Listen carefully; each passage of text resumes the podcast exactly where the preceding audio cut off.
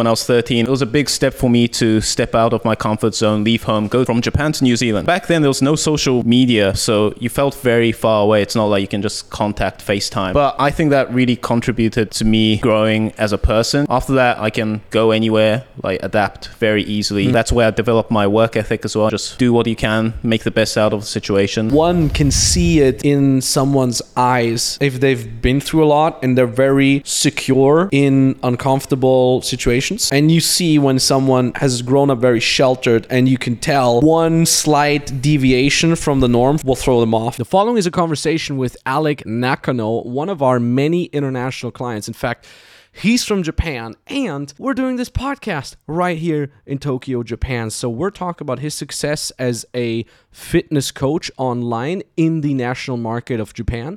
We're talking about the Japanese culture, Japanese hustle culture, his upbringing, and most importantly, his transitioning from a very conservative engineering full time job into being a full time business owner, now making multiple five figures a month.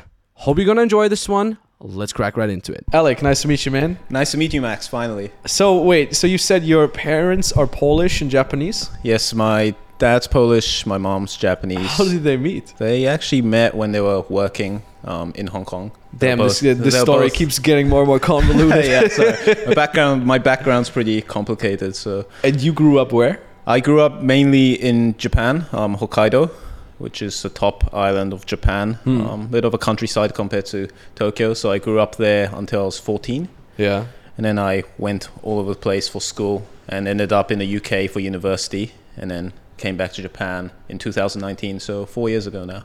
Damn. What brought you? What brought you back to Japan? So I just to work, man. So I always wanted to come back to Japan after living overseas for a long time. I just wanted to start off my career in Japan. I love the food, obviously. So sushi. Yes. Since we are in Japan, we're literally in Tokyo as we speak, which is Welcome. so mind blowing to me. Like, I kept saying it yesterday. I was uh, I was having drinks with a friend, and I kept telling her, I'm like, I can't believe I'm here. You know, it's. I mean, it's probably you probably cannot resonate to with it as much because you were born here and stuff like that. But for like a just some Austrian kid like me, I'm like the land of the rising sun, and I'm f- whatever 16 hours away from the states 16 hour time difference nine hours or whatever or seven hours to austria it is so strange man in a cool way Yeah, must Yeah. be, man. it is so why why is japan so good with beef what's the history there I mean, they ma- massage the cows. You know, they treat it very well. You know, all the marbling. yeah That's why it's good. They treat the cow right. So i mean Yeah. it's it's insane. Like i've never tasted it's so don't, soft. don't don't you get wagyu in Austria? in, in tiny quantity. It's so expensive there. And that's why like when i bought wagyu here i'm like are you sure this is the price? This is like super cheap. Yeah, it's just it's like the normal beef here kind of Not normal, but yeah. but i'm like this is like you can get it like in a local. yeah you just buy it at a store. It's so crazy man. it's so crazy.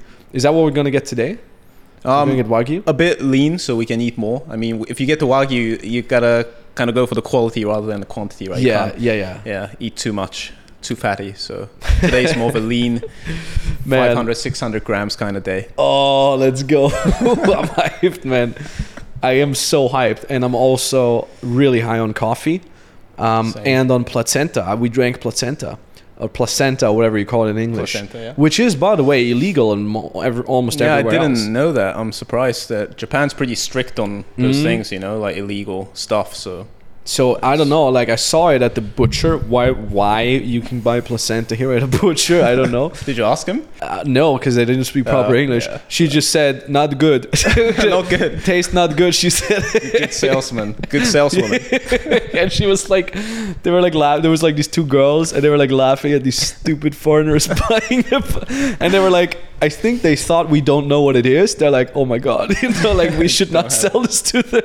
In Japan, you say gaijin for foreigners. So if Gaijin? you hear someone saying gaijin, it's Is it it's bad? not- It's not, too bad, but a bit bad. Oh, it's like a silly little gaijin. Yeah, yeah, yeah, like Mm. silly little gaijin foreigner. So if What you is hear that, other thing called? These big ass monsters from uh, Pacific Rim. They're called Oh. gaijin. Not sure. What are the monsters? The, what, what is the word for Oh, like huge? kyojin, mon- kyojin, Yes. kyojin, kyojin, kyojin means yeah. Kyo- Kyojin. Kyojin, Kyojin. Yeah. K Y O. No, wait. There was another Shin Shin something. Ah, have you seen Pacific Rim? Oh no, I haven't. Dude, it's insane. Like it's just huge robots fighting kaiju. Kaiju. Ka- kaiju. ne? That's Yeah, the word. Yeah, yeah. so that means just monster or what? Kaiju is yeah, big monster, Yeah. Godzilla. Yeah. Damn right, damn right. Anyway, so you so you moved around, and then at some point you got into fitness, or how exactly did that work? Yeah, so I started fitness when I was 14. That was when I went to I went to New Zealand for school. Oh Um, damn! Yeah, so they were, you know, big guys, you know, into rugby, and I Hmm. was just a skinny, you know, Japanese kid. Back in Japan that time, you know, I considered being like skinny, lean, you know, long hair, kind of feminine, look kind of. Like andro- androgynous kind of stuff. Yeah, yeah. yeah, I thought that was cool because all the pop stars and the people that guys look up to were kind of like that. Hmm. Um, but when I went to New Zealand, I had this realization: wow, actually having muscle and you know being big, sporty is actually cool. So Hmm. it was a big cultural difference for me, and that's when I got inspired, and that's when I started working out. Did you? Are you a hard gainer? Um, yeah, hard gainer. I gain fat easily as well, but Mhm. I mean muscle gaining's hard for everyone. But yeah, I would say I'm a hard gainer. Yeah, Man, I'm jealous. How many calories do you eat per day? uh, like two two point five at the moment. Trying to stay lean, not too much. Man, I weigh 2.5 is bulk for me. oh yeah. Yeah, Oh, yeah. really? I hate I hate everyone so much. This is like the most unfair thing in the world. Like I mean, yeah. I'm I'm at like 2.2 is maintenance. 1.8 is like slight cut for me, and like if I want to do proper cut, it's like 1.7, 1.6, which is ridiculous. I mean, come Yeah, on, Yeah. one point. It's like you just eat freaking green salad Yeah. and a little bit Gotta of get that volume in. It's so stupid, man. I hate everything. And um, and then I remember my first bulk. I was like cutting, cutting, cutting, and then I'm like, finally, I'm bulking. And my fitness coach back then, Mario Tomic, epic guy. He was like, okay, we're gonna do a bulk now, 2.4. and I'm like, are you kidding me? I thought it's gonna be 3k or some shit, you know? No, Yeah. 2.4 thousand Yeah, calories. that's the reality, isn't it? Because if you eat too much, you just gain the fat. Mm. So But I don't know why, man. I don't. I don't know why all the fitness coaches want me to suffer so much and just like. It's hard, man. But at the same time, I'm happy. I, I grow muscle pretty quickly, so that's Yeah. at least good. You know, like I know other guys have really trouble with with like building muscle and stuff like that. So at least that worked. Especially my legs. My legs, they Yeah. they explode. your calves are. Yeah, huge. I don't do Yeah. any, it's just I- just walk. I don't I don't train uh, calves at all. Never. Yeah, I'm, I'm jealous of that because I have small calves. So I literally work them every day. You know, calf raises every day. Uh, but nobody cares about the calves except Yeah. for other bodybuilder dudes, Yeah. you know? Like I've never seen a girl like, "Oh, your calves." oh," you know? It's Yeah, only it's just like other yeah. dudes are like, for "Oh, the "Bro, your dudes." calves, bro." It's for the dudes. so that's the expectations, you know? You get really fit thinking it's going to help you with girls. All it does is other Yeah. guys coming up, Yeah, "Hey, yeah. bro, love your pecs, bro." The Instagram DMs as well, right? You would expect girls to DM you, but it's like guys asking you for advice. So yeah, like, exactly. Shit. like when I when I went to Rock im Park Festival last year in in, in Germany, I've never been approached by that many guys because it's a festival. It's in summer, you know, uh, rock music. So oftentimes I just take my shirt off because I don't want to sweat it. And then like guys come up like, "Oh my god, holy shit, dude, what's your gym routine?" it's so funny. Uh, so is that how you started coaching? Like, so you- you you started bulking up, you started getting muscle. How did you then say, "I want to help other guys with that"? Okay, so I've always been into you know helping people, giving value to people. That's Hmm. why I started my YouTube channel to start off with. So I started my YouTube channel when I was 17. So that was all in Japanese. You know, just at that time, no one really knew about training in Japan. So I saw this niche, you know, Hmm. this chance. So I went into it, started uploading fitness content, vlogs, etc. You know, giving value, and I built up an audience. You know, I wasn't really business minded or focused at that time. I just wanted to, you know, be known for what I like doing. So Yeah. I just uploaded videos. Yeah, I got a following, and yeah, just kept doing that until end of university. Um, and after that, obviously, you know, um, kind of reality struck strikes you, right? I mean, I did do like my apparel brand and stuff, but I decided to, you know, go the normal path of like working in a normal job. And I was doing that, and then I realized, you know, my passion is actually in coaching people, helping people. So I started researching, you know, how I can, you know, make it into business, how I can coach people. Hmm. And I knew you from before, and I knew you were, you know, doing this whole coaching thing. So hmm. that's when I reached out to you and your team, and yeah, became a client. And How did you How did you reach out to us? um, You still know? Just booked a call, or did you do we DM or? I th- I booked a call, yeah, because hmm. I always followed you, right? Nice. So yeah, so I messaged you, I think, and you sent me a link. Uh, yeah? Yeah, yeah, no yeah. way. Yeah, I I so. gotta check our Instagram convo. Yeah, I gotta yeah, scroll yeah. all the way up, you know? Yeah. Or I went to your website and yeah, signed up for the call. First time, I think when I signed up for for the call, I didn't go forward with it, but Ah, yeah? yeah. So you guys gave me a call, and I was, you know, I was still had my first salary or something, you know. So I literally started from zero, you know. So it was, I wasn't in that mind yet. So Yeah. I gave it another six months, and then I was like, yeah, okay, I'm in. Ah, nice. Yeah, man. I mean, I remember, yeah, like you were still in a full time job when you started with us. Yeah, man. And then It's we only- transitioned out and it was pretty Yeah. tough and stuff like that. Yeah, yeah, yeah. yeah, yeah. I mean, I think a lot of, I think for you specifically, because I work with clients all over the world, and uh, if if if there was like a a scale, on the very very left side, on the super unconservative side, is people from the U.S. They're like they sign up for our program and they're like, I'm quitting my job, and we're like, whoa, whoa, yeah, let's make some money for you know, so be a little bit more conservative. And for you, it was the other extreme Yeah. because I feel like also probably Japanese culture Yeah. played a little bit of a role in there. Yeah, definitely, man. So how how does that work? It's like is entrepreneurship not seen as something that people should do or Yeah, how is it um, perceived? people tend to I th- I think I in general I think people take less risks here. There's a lot of you know social pressure. You know, your from your parents, from your family, from your friends. You know, so I think it is harder for um, people brought up in Japan to you know take that step to do their own thing. I think the hurdle's very high compared to the West. Mm. Yeah, but I think that's slowly changing. You know, people are more open to you know starting their own business or Yeah. even you know doing something on the side of their full time job. You know, that used to be kind of frowned upon in the hmm. past, but now people are kind of open to you know doing something on the side hmm. with their full time job. So yeah, I think it's slowly changing. Yeah, but yeah, it was definitely hard for me at first. You know, Yeah. to get into that mindset. Was it like you didn't want to disappoint your family or was it because like what exactly was holding you back? Um, not well. Yeah, there was slight um points about disappointing family as well. Obviously, your parents want you know the best for you, and then they want the safest option for you. You know, have a good job. You know, it's a good job. You can progress in your career, have a good life, I guess. But I just knew deep down that's not what I wanted. And if I wanted to take a risk, it has to be now, you know, not when I'm like past 30, you know. So it kind of came to a point and I was like, yeah, just have to do it. Plus, it's not like I was jumping into something, you- some black hole, right? Yeah. I already had this business on the side built up. You know, I was making way more than my full time job where I was working eight to 10 hours a day. So mm. kind of seemed like a logical decision for me. Yeah. Yeah. I mean, to be fully honest, you know, to be fully honest and transparent, like, I'm really, I'm really fucking happy that you did it, man, Thanks, and I'm man. really proud that we did it, and because you and I we talked very intensely around that time. I remember it specifically when you're like, "Hey, this is quitting my job. I'm gonna tell Yeah. my boss now. I'm gonna talk to my father and so on and so forth." Yeah. And I wasn't sure if you were gonna go through it. I was hoping you were gonna go through it, but you know, this is the first time we hang out. Yeah. This is like the first hour we ever hang out together in, in person.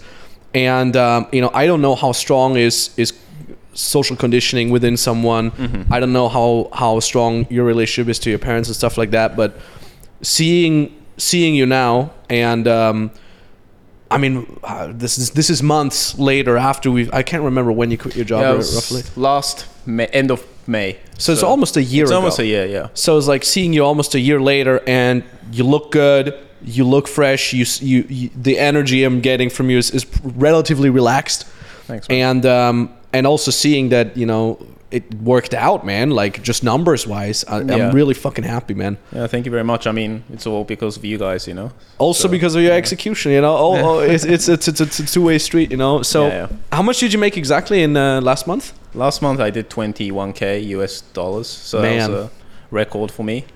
But I can still do way more, much yeah. better. I still have so much um, to improve, you know, mentally and execution wise. So yeah, but I'm very grateful for where I am now, and yeah, looking forward to the journey.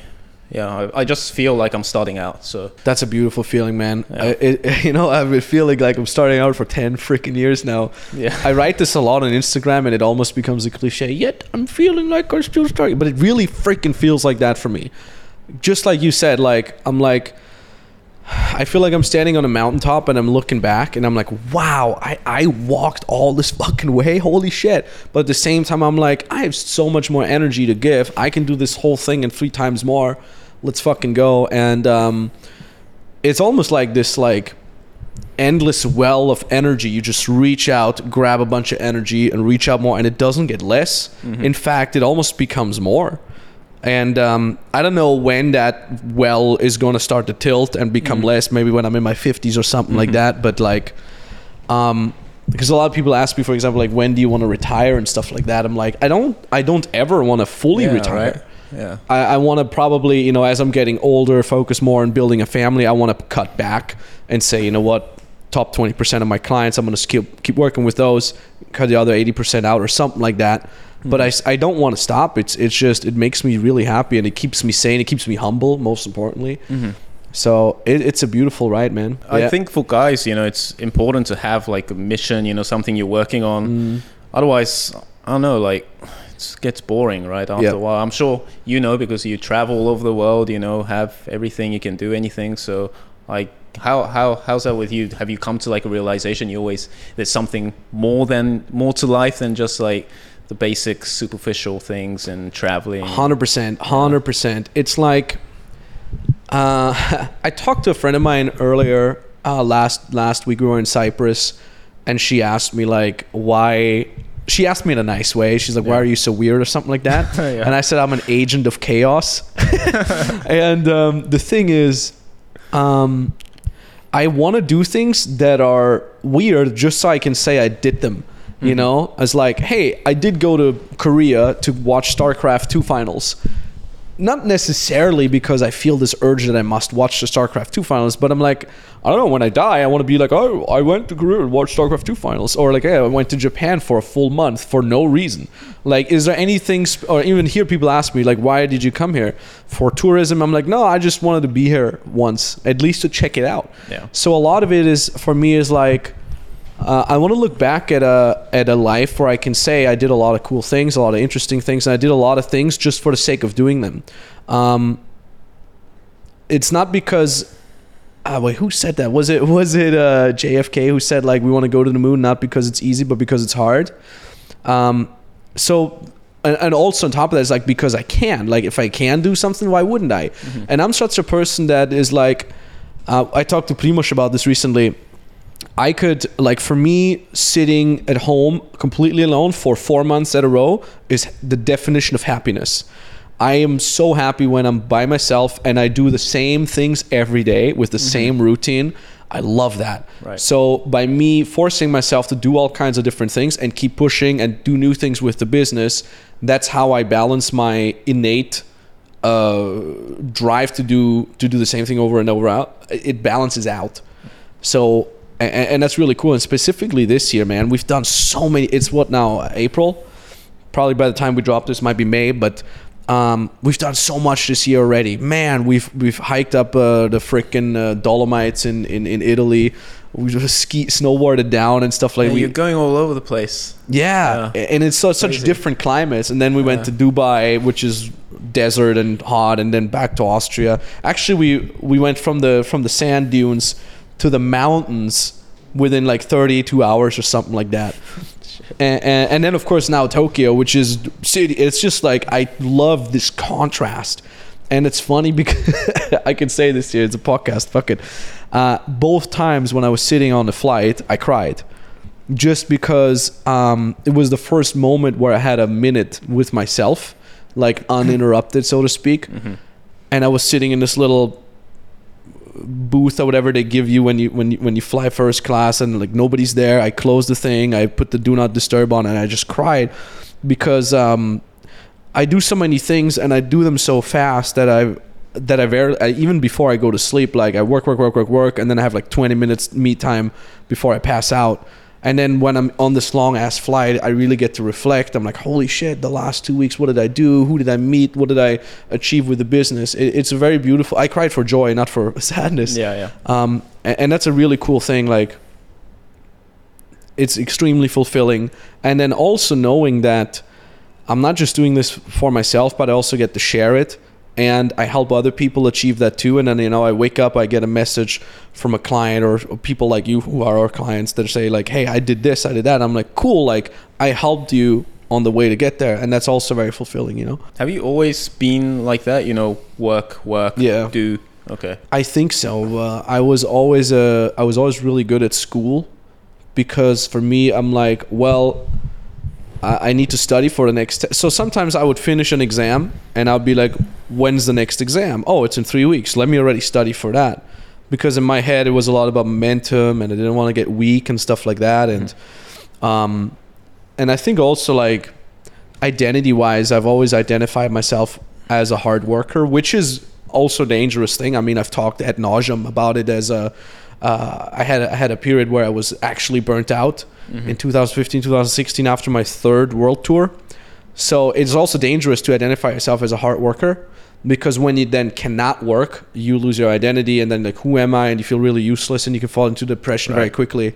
Luckily enough, by the time I was burnt out, I had um, such large amounts of income and the income kept coming in from my info products at the dating programs Yeah. back then that I sold that it didn't matter when I just took two weeks off, and did nothing. Right. Um, so that really helped as well. But yeah, as far as I can think back, I've always been a pretty hard worker.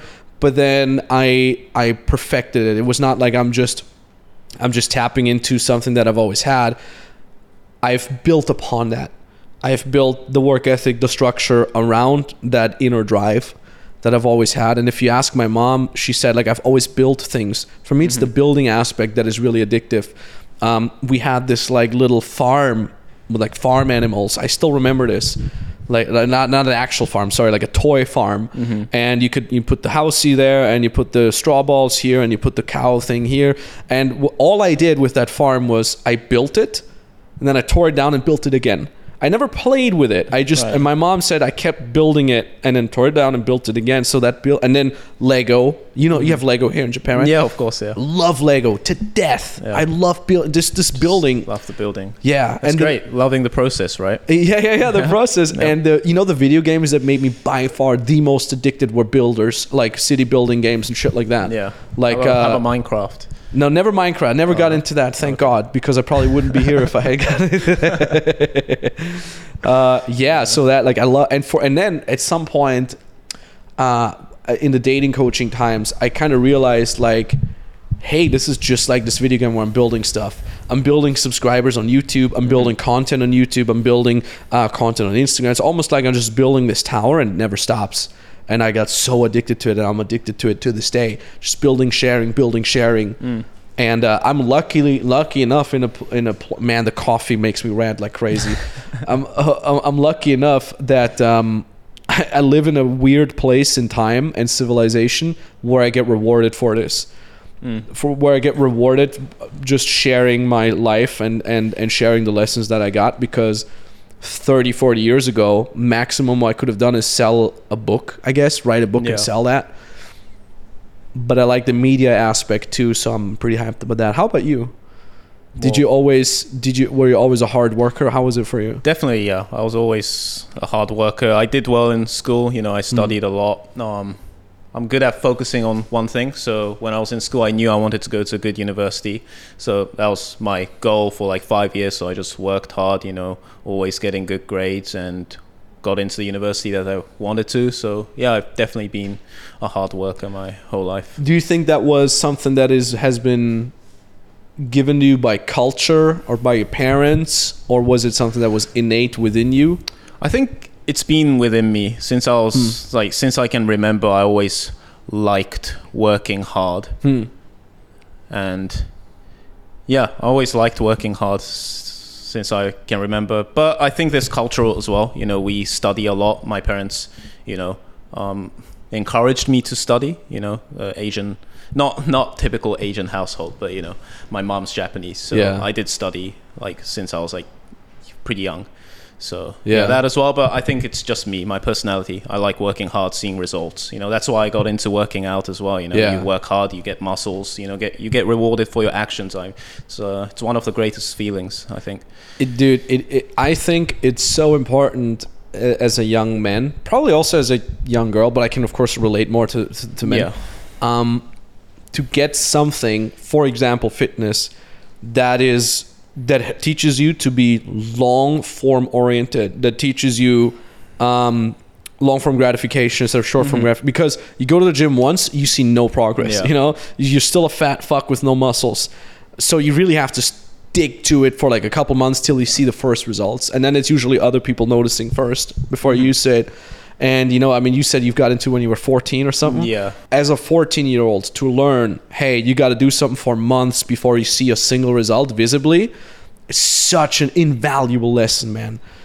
And and a lot of you know, if you look at a lot of 14 year olds, they don't get that. They're hooked on super short form TikTok mm. bullshit. You know. Yeah, it must be crazy these days because Man. when I was 14, we didn't have, Yes. you know, Instagram scrolling. Like, if I had that when I was 14, I probably wouldn't be able to study, you know? Yeah. Crazy. Back then, at least, you know, it was just like YouTube, you know? Yeah. So even if you got distracted, it's not short form content. So I could still concentrate. Like, Yeah. looking back now, I think I was probably more, you know, focused back then. Yeah, yeah, yeah. It's insane. like it's you're crazy, like man. people's brain chemistry gets fucked up Yeah. nowadays. It's and that's why, for example, podcasts are so powerful because it's like shut up, sit down, and listen to this Yeah. for like an hour, you know, or two or whatever.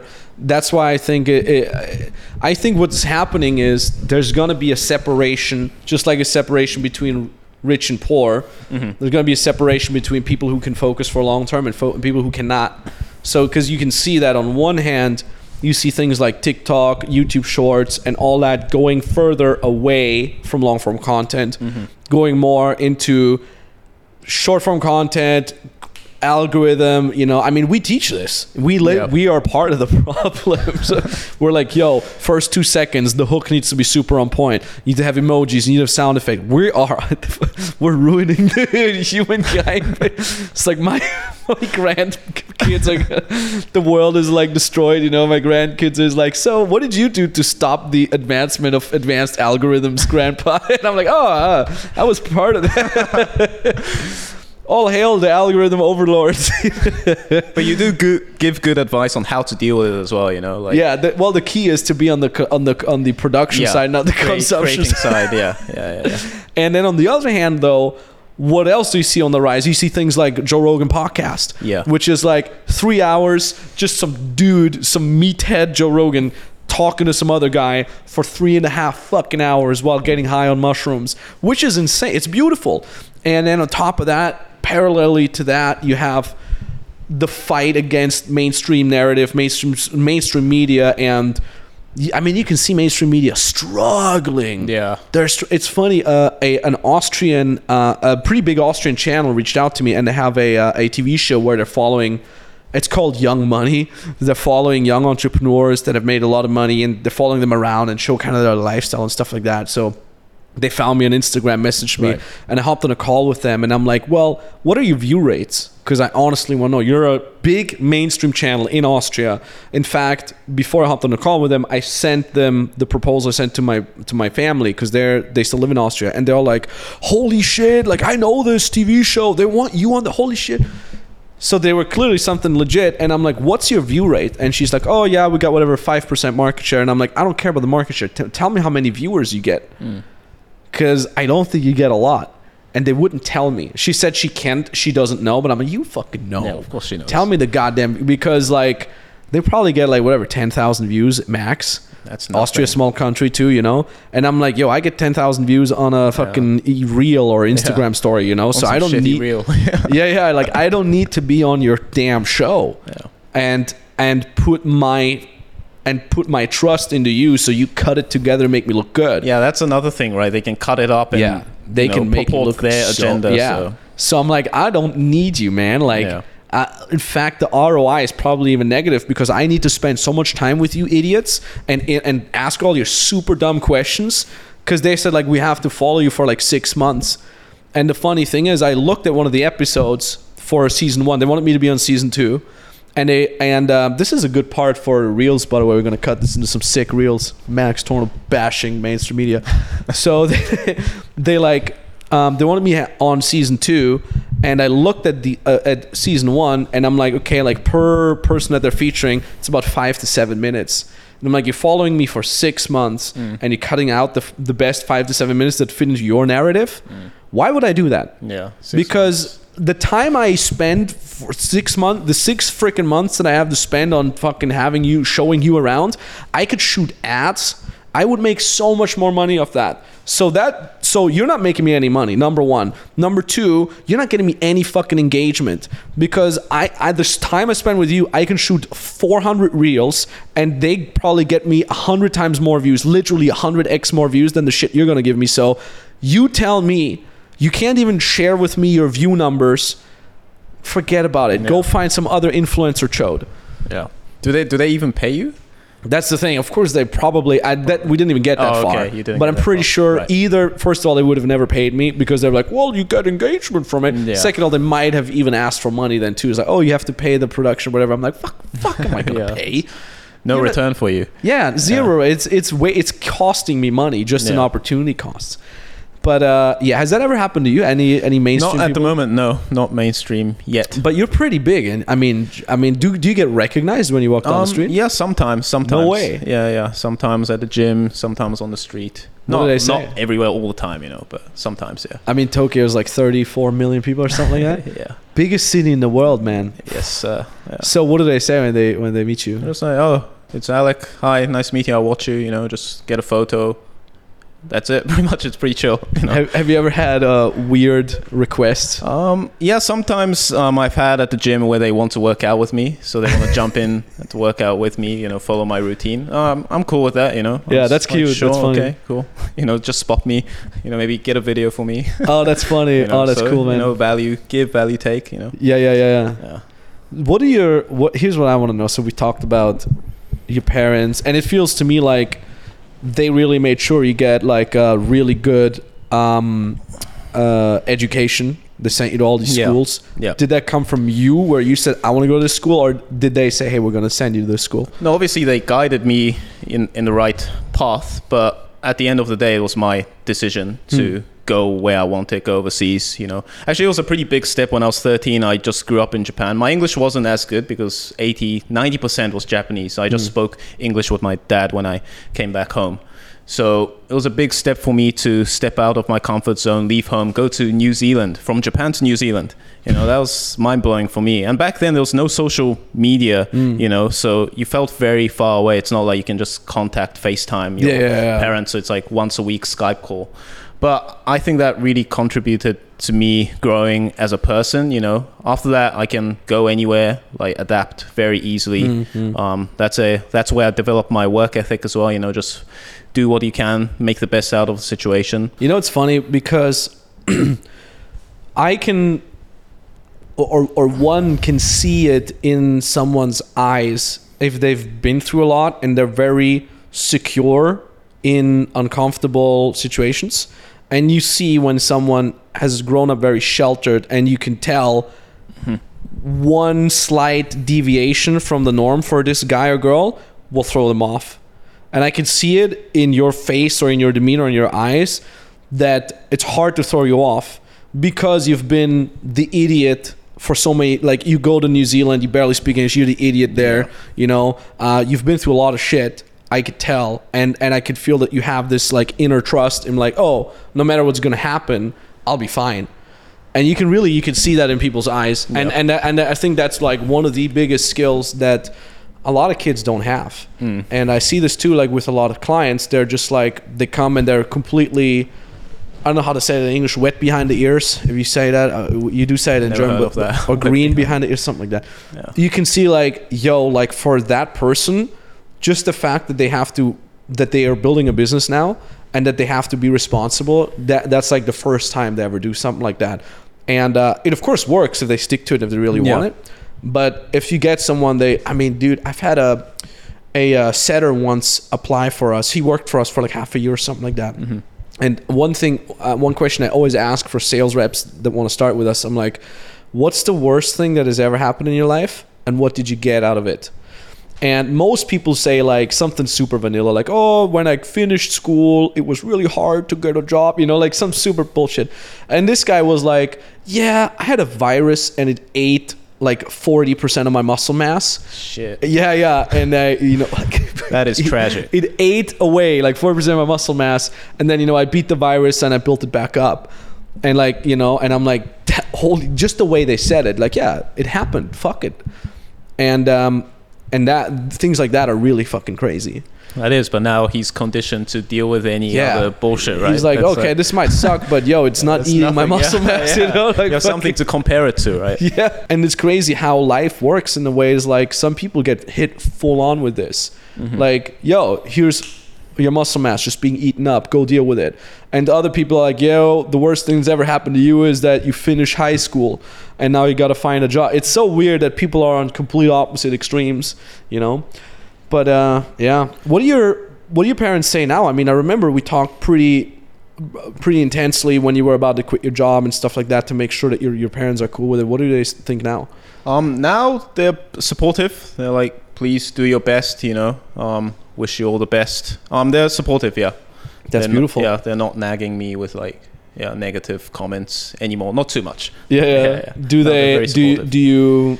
Uh, have you invited them out for dinner or something? Yeah, like yeah. I just met them yesterday. Actually, they were in Tokyo. shit. so yeah, we went for dinner. Actually, yesterday was a chill dinner. The day before, we went for Italian, huge meal. So I actually fasted the day after. Oh, like, nice. Yeah, yeah. Yeah, so yeah, we hang out. I go back to Hokkaido where they're based. Um, that's my home. where Wait, you were there two days ago? No, no, I was in. They came to Tokyo. Ah, so, okay, Yeah, okay. we met up. Yeah, go for dinner. Nice. Yeah, good relationship. Just wait till you buy a rollie for your dad or something like that. You know. Yeah, I can't wait to do that. Yeah, Yeah. I, I want to do it, but it's you know I still want to. I need to wait to be on the waiting list forever till I can get my dad a, a rollie, but uh, I probably will give him one But in soon. Japan, you can get. There's a lot of I've seen it. man. shops. So Wait, so can you go to because you, we've talked about this? Uh, you can go to these little boutiques and sometimes they have a rollie there. Mm-hmm. Um, what about the actual rollie store there, like the Rolex store? those are yeah, same story. You know, it's Waiting hard. list Yeah, forever. waiting list. Yeah, Mm. same story. Yeah. Yeah, yeah. Unfortunately, yeah, yeah, yeah. that's worldwide. I mean, maybe I'll buy one in one of these boutiques. Uh, the one that I sent you, Yeah, yeah. uh, I didn't like it after all. I had some Okay. of my, my my rollie friends check it, and they're like, ah, model Yeah, I've never not too good." seen that one. It was very unique. It's it's an older model apparently, and Yeah. here's why I didn't want to buy, which is very weird. I didn't even tell you pretty much. So, the lady said it's a 2022 model, and I sent it to one of my rollie friends, and he's like, first of all, that model is older. It's like Mhm. 2016 or something or Okay. 2006. Plus, which is really weird, is like he said the box and the card, they changed them after 2019, and this is still the old box and card. So. If the lady really Mm. told you it's 2022 model, she's lying Mhm. or she didn't know for lack of a better you know so that kind of threw me off and i'm Okay, like uh, i don't want to invest in a i mean it was only 9k or something like that but um I plus can the take other, you to a few other stores. dude I- I know 100% few. man Yeah, 100% I, I want to get one as well. The- yeah? yeah, a second one yeah. Want to get a second one. dude let's go let's, let's go rollie shop Yeah, so yeah, let's do it. i mean it would be cool you know just get a watch and, and oh i got that in japan you know man i want to get a tattoo and and a watch that just oh yeah, tattoo. Yeah, yeah, yeah. What were you gonna get again? Uh the forest bathing oh yeah, yeah. what is How- that in Japanese? Um, Wait, I have Shin, Shinrin-yoku. Yes. Yeah, I think so. Yeah. That one, Shin Yeah. something, yeah. yeah. Why, why, why did you want to get that? Where did you come up with the idea? Well, I it's very random. I Google. Everybody always thinks I have these super deep thoughts for my tattoos. you, you know, you just don't. I googled like cool Japanese words, and then I found a top ten list, and this one was the first one I read, and I'm like, that is cool, man. and then I asked you, I sent, I'm like, hey, do you know this word? And you're like, yeah, yeah, forest bathing, and I'm like, yeah, it makes "All right." sense. It makes sense. At least you're not gonna get something that's like outrageous. That doesn't make any sense. Nah, yeah, yeah, yeah. Exactly. That's why, like, if we gotta get a tattoo, you gotta come with us just Yeah. to make sure he's just not writing something Yeah. stupid foreigner or something. you know? yeah, yeah, yeah. Yeah, it's weird. This whole tattoo thing, it threw me off so much. When I go to the gym, I sign up. And it was funny already because the guy, we had to use like Google Translate on his iPad and stuff like that. And then, you know, bowing all the time. It was super Yeah. cool. And then, and then I get read. I'm like, I sign up, blah, blah, blah. I ask him where I can, where I can get dressed. He shows me. And then I take my sweater off. And then he's like, he's like, Oh my god. he's like sorry sorry and he shows me on the on the translating thing he's like is it possible to cover to hide your tattoos and he's like super apologetic like bowing and you know and i'm like ah I guess we are in japan Yeah. so i'm like uh, i mean i can put my hoodie on you know so he's like yes please and then i put my hoodie on so now i have to work out of my hoodie Uh, I have to buy like a long sleeve shirt. I just haven't had the time. But um, that was that was like a little bit of a culture moment there, you know. Yeah, that's normal here. Yeah. You gotta hide your tattoos. So funny, man. So funny. I mean, I totally respect it. That's why I had no problem. I'm like, yeah, I don't want to uh, annoy anybody or Yeah. disrespect anybody, so I just work out in my hoodie here. But uh, yeah, it's super weird, man. That's great because some people, you know, cause a scene. You know, if they're Oh, they're like, yeah? no, I'm want to work out in my tank top. I don't care. Damn. But, yeah, that's good. Good for you. For Yeah, yeah. I. It's funny when I'm in Europe. I'm an asshole. I'm, I skip lines. Pretty much told you earlier. I'm just like I have no time to wait in a damn line, you know. And here, here I'm like a lamb. I'm like I don't want to offend anybody. I Like, respect waiting in line is for broke people, right? Yeah, yeah, yeah, yeah. I mean, I remember we were in uh, we were in Dubai and uh, we were super in a rush too. I mean, remember we had the the whole the thing reservation and we were karting. And uh, some some British couple was talking to the karting lady, and I just needed to know the Wi-Fi because we needed to call an Uber. And I just like they were talking to the reception, and I'm like, "Hey, excuse me, can you give me the Wi-Fi?"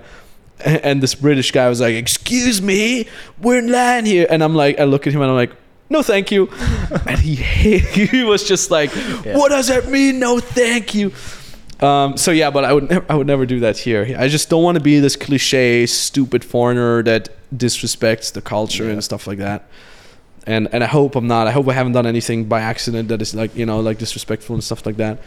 Um, but yeah, that's that's how it is, man. And um, you work with with only Japanese clients, right? I've actually worked with one um, overseas client, Hmm. but I do mainly work with Japanese. That was a one-off where he contacted me and he wanted to work with Yeah. me. But yeah, Japanese. I mean, how?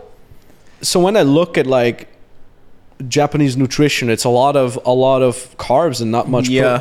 so do, is it weird when you tell these guys like, "Yo, you need to like switch that around and eat much more protein," or how exactly? Yeah, so my basic appro- approach to fitness is being flexible, Hmm. right? So obviously, yeah, if they're eating a lot of carbs, you know, they're gonna have to kind of reduce that, increase more protein. But it's not as hard as you think these days. You know, Japan's pretty health conscious as well. Hmm. So if you go to a convenience store, they have you know chicken, they Mm. have salad bowls. You know, like five, ten years ago, they didn't have any Oh, of yeah? these things. Yeah, they even have protein shakes in the convenience stores. So Mm. it's got pretty convenient. People are more health conscious. So Yeah. yeah, it's not as hard as you think. It was the same in Europe, man. Like, you couldn't get protein shakes anywhere. Like, you'd have to go to like some gym store, Yeah. you know, where some buffed up guy was in there, Yeah. like in some corner. And now you go to any grocery store. I mean, who knows how good these damn protein shakes are that they Yeah. sell there? But at least it's good to like see that they're more aware of this stuff, you know. Japan's definitely been like s- probably the slowest compared to Oh yeah. the rest of the world. Yeah, like even gyms now you go to anytime, but like this is very recent. Like five years ago, there wasn't gym Oh, dude, we have so many gyms. Like in Yeah. our area, there's like Yeah. six gyms in Yeah. walking distance. It's crazy. So it's really changed a lot. Where do you work out here? I work out at any time. Mainly. Ah, okay, same. Yeah, yeah, same. It's convenient, you know, 24 hours, seven days a week. You can use different places, so Yeah. it works out for me. Is there like a? I kind of want to. This is actually a sick idea. Is there like a sick, like in some skyscraper with a sick view kind of gym somewhere, like a like a super expensive? Yeah, yeah. I think I know a few. Yeah, we can go there. We can go Dude, work out. We should go there. Pretty much, we should go there and shoot a video together. Yeah, let's like do it. working out with Alec. You know, like that would Yeah, be man. so sick, man. Let's do it. Yeah. yeah like some baller. Dude, I but Baller I need to get a proper long sleeve shirt for that thing. I think there you might get away with it. Yeah, Yeah. Yeah. Dude, I'm might- really tattooed. Like you know, like arms You and stuff. might get away with it. yeah. Yeah, you might. Yeah. It's I don't want to piss anybody off. I'll I'll wear the, the long sleeve shirt, man. I can't see the muscles though. Yeah. Actually, actually, Extra I, tight. I think I think it still looks really good when you wear something super tight, long sleeve, and Yeah. it's just like filled out and stuff like that. Yeah, yeah. Gotta What do your clients mostly want? Because they're, I, I guess they're all like kind of like skinny, androgynous kind of style, and they want to build more Oh. muscle. How does it work?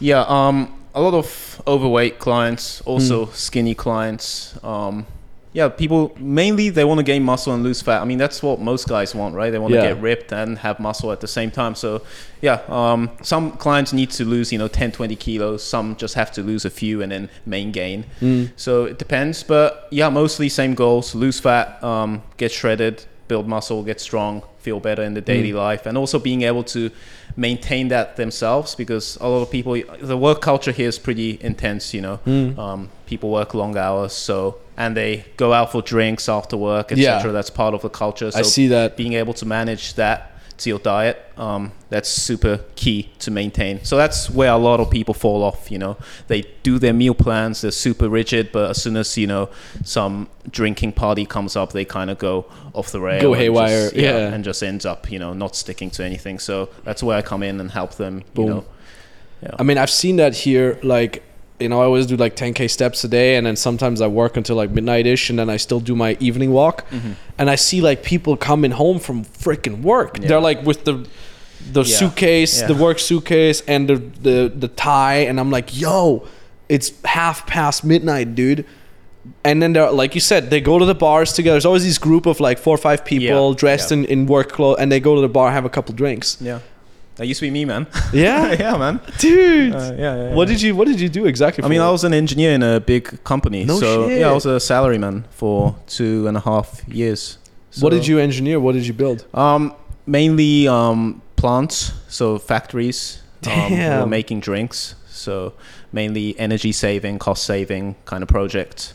Okay, So- wait, okay. Walk me through. So, as a as a salary man, as you call it, like when do you get up? What do you do when you come home? So um, we get up. I mean, it depends where you live, but I always didn't want to transport in the train. You know, the rush hour. Yeah. Have you seen those videos where they jam? sh- jamming. jam, jam people it. into the train. So I didn't want any of that. So I lived nearby to the office, so I could just walk there. You know, five minutes. So if I had to get into the office by nine, you know, get up at seven thirty, eight, just um, go to the gym if I had to that day. Um, Yeah. If I felt like I couldn't go at night.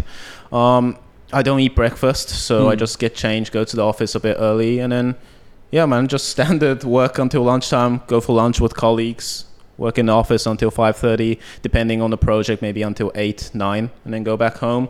Go Oh, so it wasn't too bad. Yeah, so there was no midnight home. yeah, so for me, it wasn't too bad. So it depends on the company. So my company was considered quite, um, quite chill. no, not chill, but yeah, quite friendly. Like they were very, um, they took care of us, you know.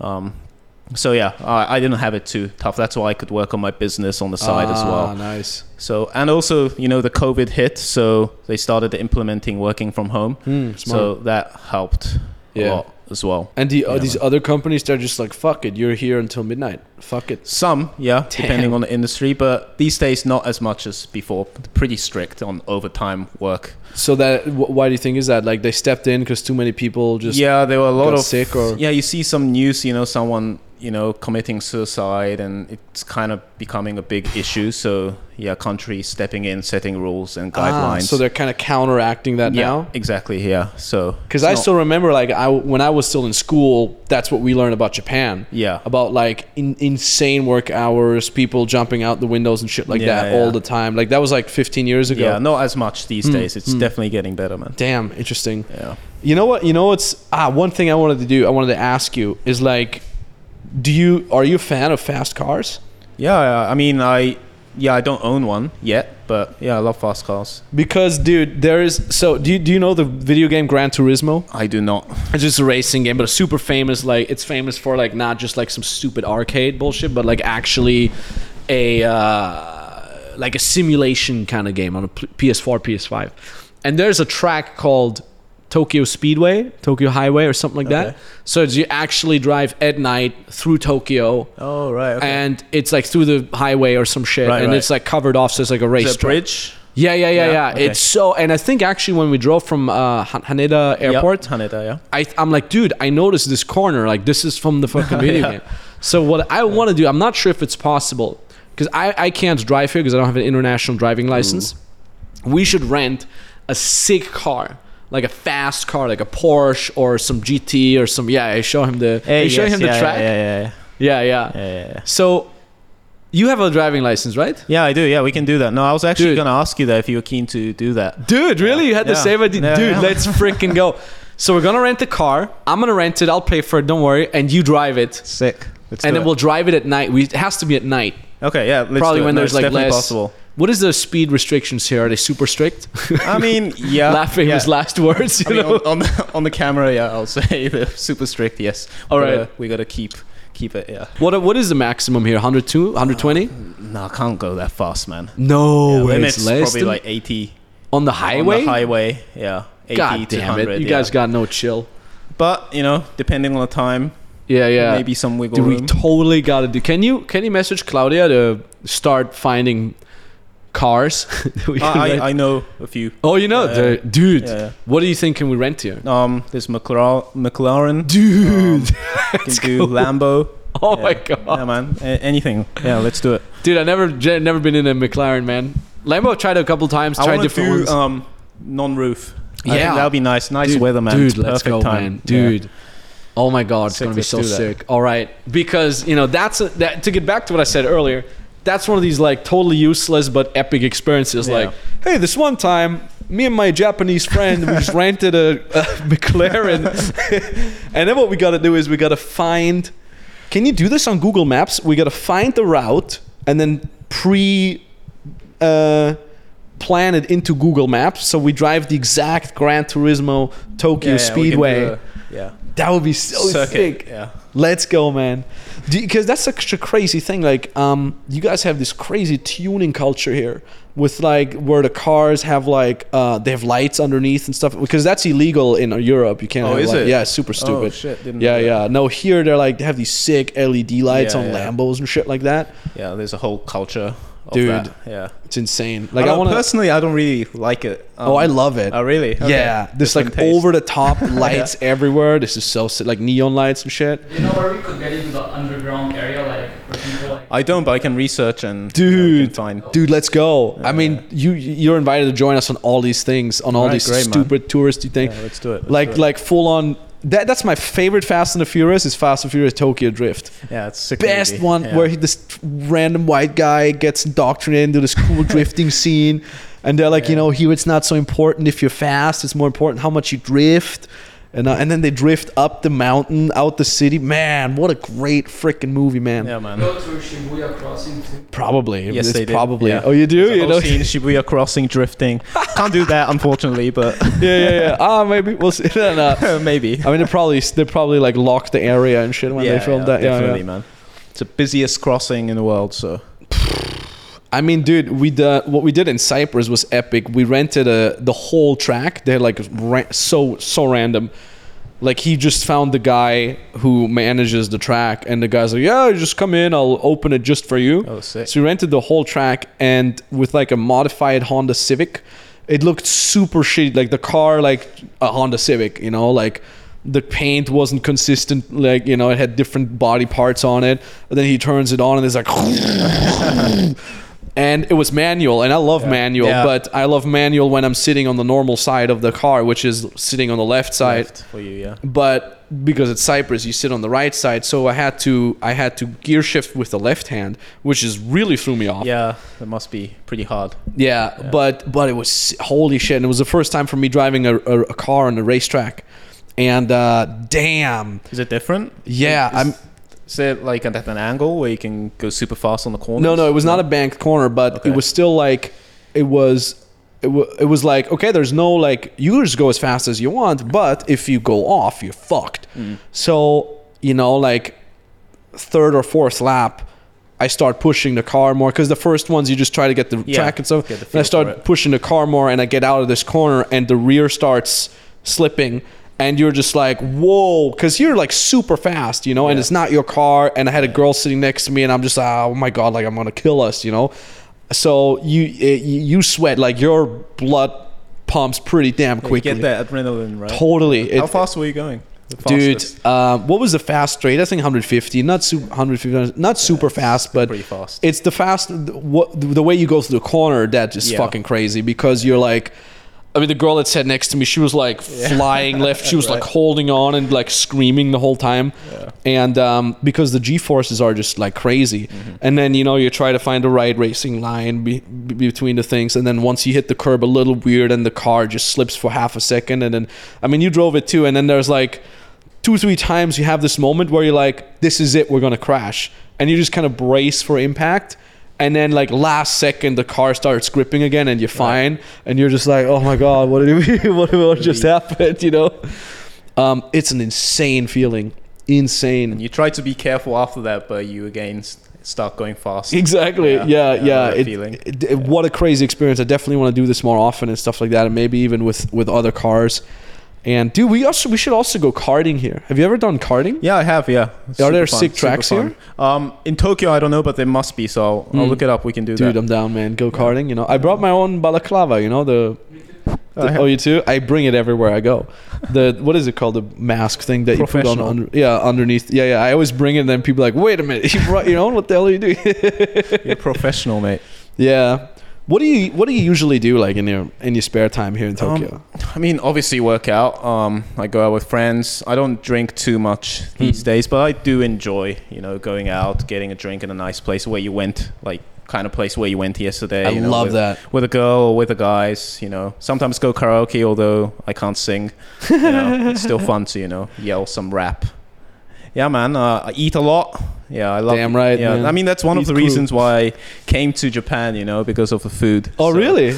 No shit. yeah, yeah. So getting back to the reason why I decided to come to Japan, Mm. just the food, man. You Mm. know, I was in the UK. You know, I mean, I- the worst place ever if you like food is the UK. yeah, I feel the food food's super important to your well-being and Mm. just your happiness. so that's one of the reasons. Yeah. So you know, eat- yeah. you say it like that nonchalantly. You're the first person who ever says that to me. Yeah, hey, food is important to your damn well-being. yeah. And like, I've never heard someone move somewhere, among other reasons, for for one food. of the reasons. Yeah. Yeah, but damn, that's beautiful, man. Yeah, man. Yeah. Is, is this also part of Japanese culture, or is that just personal from no, you saying? definitely. I've, I know a lot of friends that they were overweight before when they were in Japan, but they went to university for like a year in the UK. They come back, they're like skinny as fuck. Really? Because the food is just so yeah, because the food's so shit. And here you just walk out and you can literally get, you know, so much food just so conveniently. Yeah. But, you know, in the UK, everything's shut at like 5 p.m. on Sundays. You know, 8 p.m. everything's shut. That's also true. Yeah. Dude, we were here, like, you go around here at like midnight and Yeah, everybody's e- just yeah, awake. everything's open, so Crazy. easy so- place to bulk. 100%. Yeah, yeah, yeah, yeah, yeah. I mean, do you, what, what is like, like, do you guys not sleep? Uh, you know, like, is it normal to sleep Yeah, eight I mean, hours Tokyo in never sleeps, man. Yeah. I mean, around here, no, never sleep. You know, shops are open 24 hours. Damn. You know, clubs. Yeah, never sleeps. But I sleep. I I'm a fitness coach, so Mm. obviously I prioritize you my gotta sleep. get your eight, yeah, yeah. yeah, yeah, yeah. But other than that, I travel within Japan as well. You know, Tokyo's great, but you know, you just go to the countryside. It's super nice. Have you tried onsen, hot springs? No, we want to. Is should that try where we want to go? Where the monkeys are? Yeah, the monkeys. Yeah, that's yeah, that's one of the famous spots. But we can do a Japanese onsen. That's a very cultural experience. So But I have to you- pu- cover my tattoos, there, right? uh, Just to go in there with a shirt, probably, Actually, no, you can't wear shirts. So we can either go to a private place, Mm. so they don't worry. I would have never gotten tattoos if I lived here. It's just Yeah, so never, never, inconvenient. yeah, yeah, yeah, it is. Yeah, but it, yeah, yeah, actually, yeah, tattoos an issue if it's a public place. But we can find somewhere private onsen. We can do that. That'll be an experience. What if you go to a beach here? Is that also considered like a public place with Um, tattoos? yeah, like tattoos fine on beach is fine. okay, it's just- okay. yeah. So outside is fine. yeah, just like an inside fine. thing. Hmm. Yeah, yeah, yeah. That's weird, man. Yeah, it's because um, you know, people in Japan that have tattoos uh, They're criminals. usually considered as like yakuza, you know, the gangsters. So that's where the rules originated, Yeah. and you know, things don't change that quick. So Yeah, it yeah. just kind of went. Th- I mean, that rule still sticks. yeah. Yeah, I mean, I reason. respect. I respect that. Like, I have no no issues with that. But it's just funny. Like, I remember when I got my first tattoo. Literally, uh, two days later, I was watching football with my dad. For whatever reason, we never watched football. Yeah. And they they show a close up of a player, and he had a tattooed sleeve, and he's like, "Look at this." Proletarian tattoos, only proletarians have it. And I'm like, I have one, and I just show it to him, you know, and he's like, Yeah, but yours is fake. And I'm like, No, it's not. it's like, I just got this, you know. Yeah.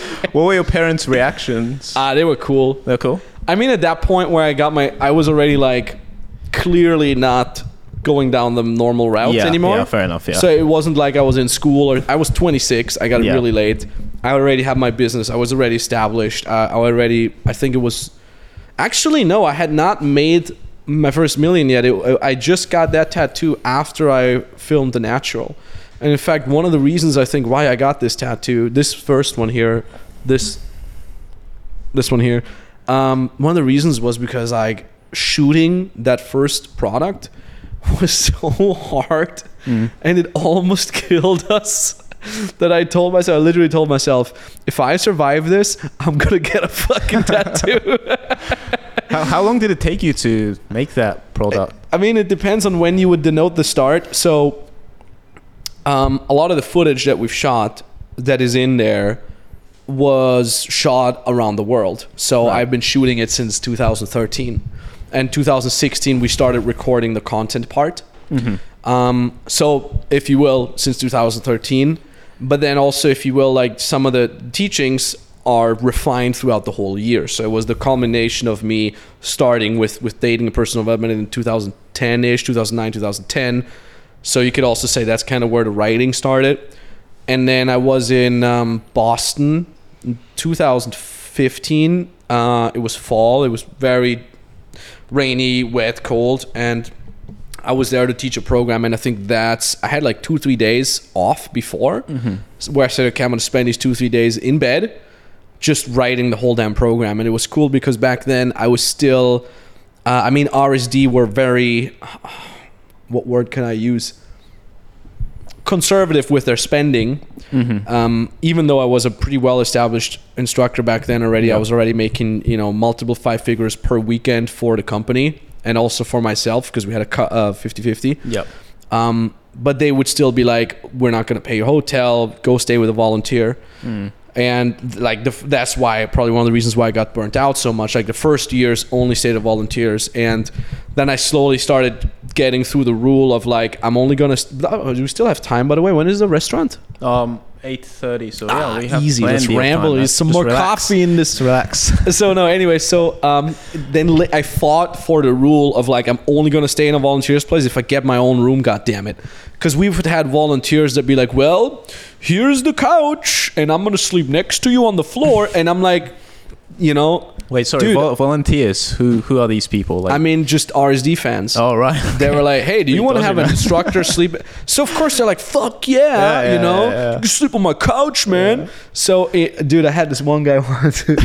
I was You must have so many crazy stories. Dude, I have man. so many. I you can't even talk about yeah, it. Yeah, yeah, yeah. I, half of them I can't talk about. So I had this one. I was sick, and I, you know, when you're sick on tour, it's the worst because you're Yeah, sick for be, like. Because I can't cancel something, you know. Yeah. There's two, three guys. They all pay two thousand dollars. I'm not like, hey, sorry, I'm sick. I just plow through, just painkillers, plow through. Get a bunch of people sick around me, probably, you know, like. um, and then I'm like, I come back after like a f- all night of coaching, a fever like crazy. I'm like in on the couch. No, he didn't. He had a blow up mattress. So I'm like shivering in the blow up mattress, and I'm like like like delirious. and the volunteer comes up and gives me like a piece of paper, like a like a like an A4 page, like printed out. And I'm like, "Wha- what is this? And he's like, those are my questions. oh my god. and it's like my sticking points are. and I'm like, bro, That calibration, I have bro. fever, dude. Yeah. You, the the first problem you have is you don't see what's going on in front of you. So, anyways, uh, I That's what you need to fix first. yeah, yeah, man. that's the, that's dude, and I think I even might have told him that. I'm like, dude, this is the first thing. Yeah. But they never believe you. They're like, oh, you're just saying this because I'm getting. No, no, no, this is actually your problem. Anyways, uh, I was in Boston, and because sometimes you had you were super lucky and you had a super cool guy, and this guy, ah, I can't remember his name anymore, but shout out to the guy who hosted me in Boston many years ago. He was, I think, Italian, living in Boston, and he was a cook.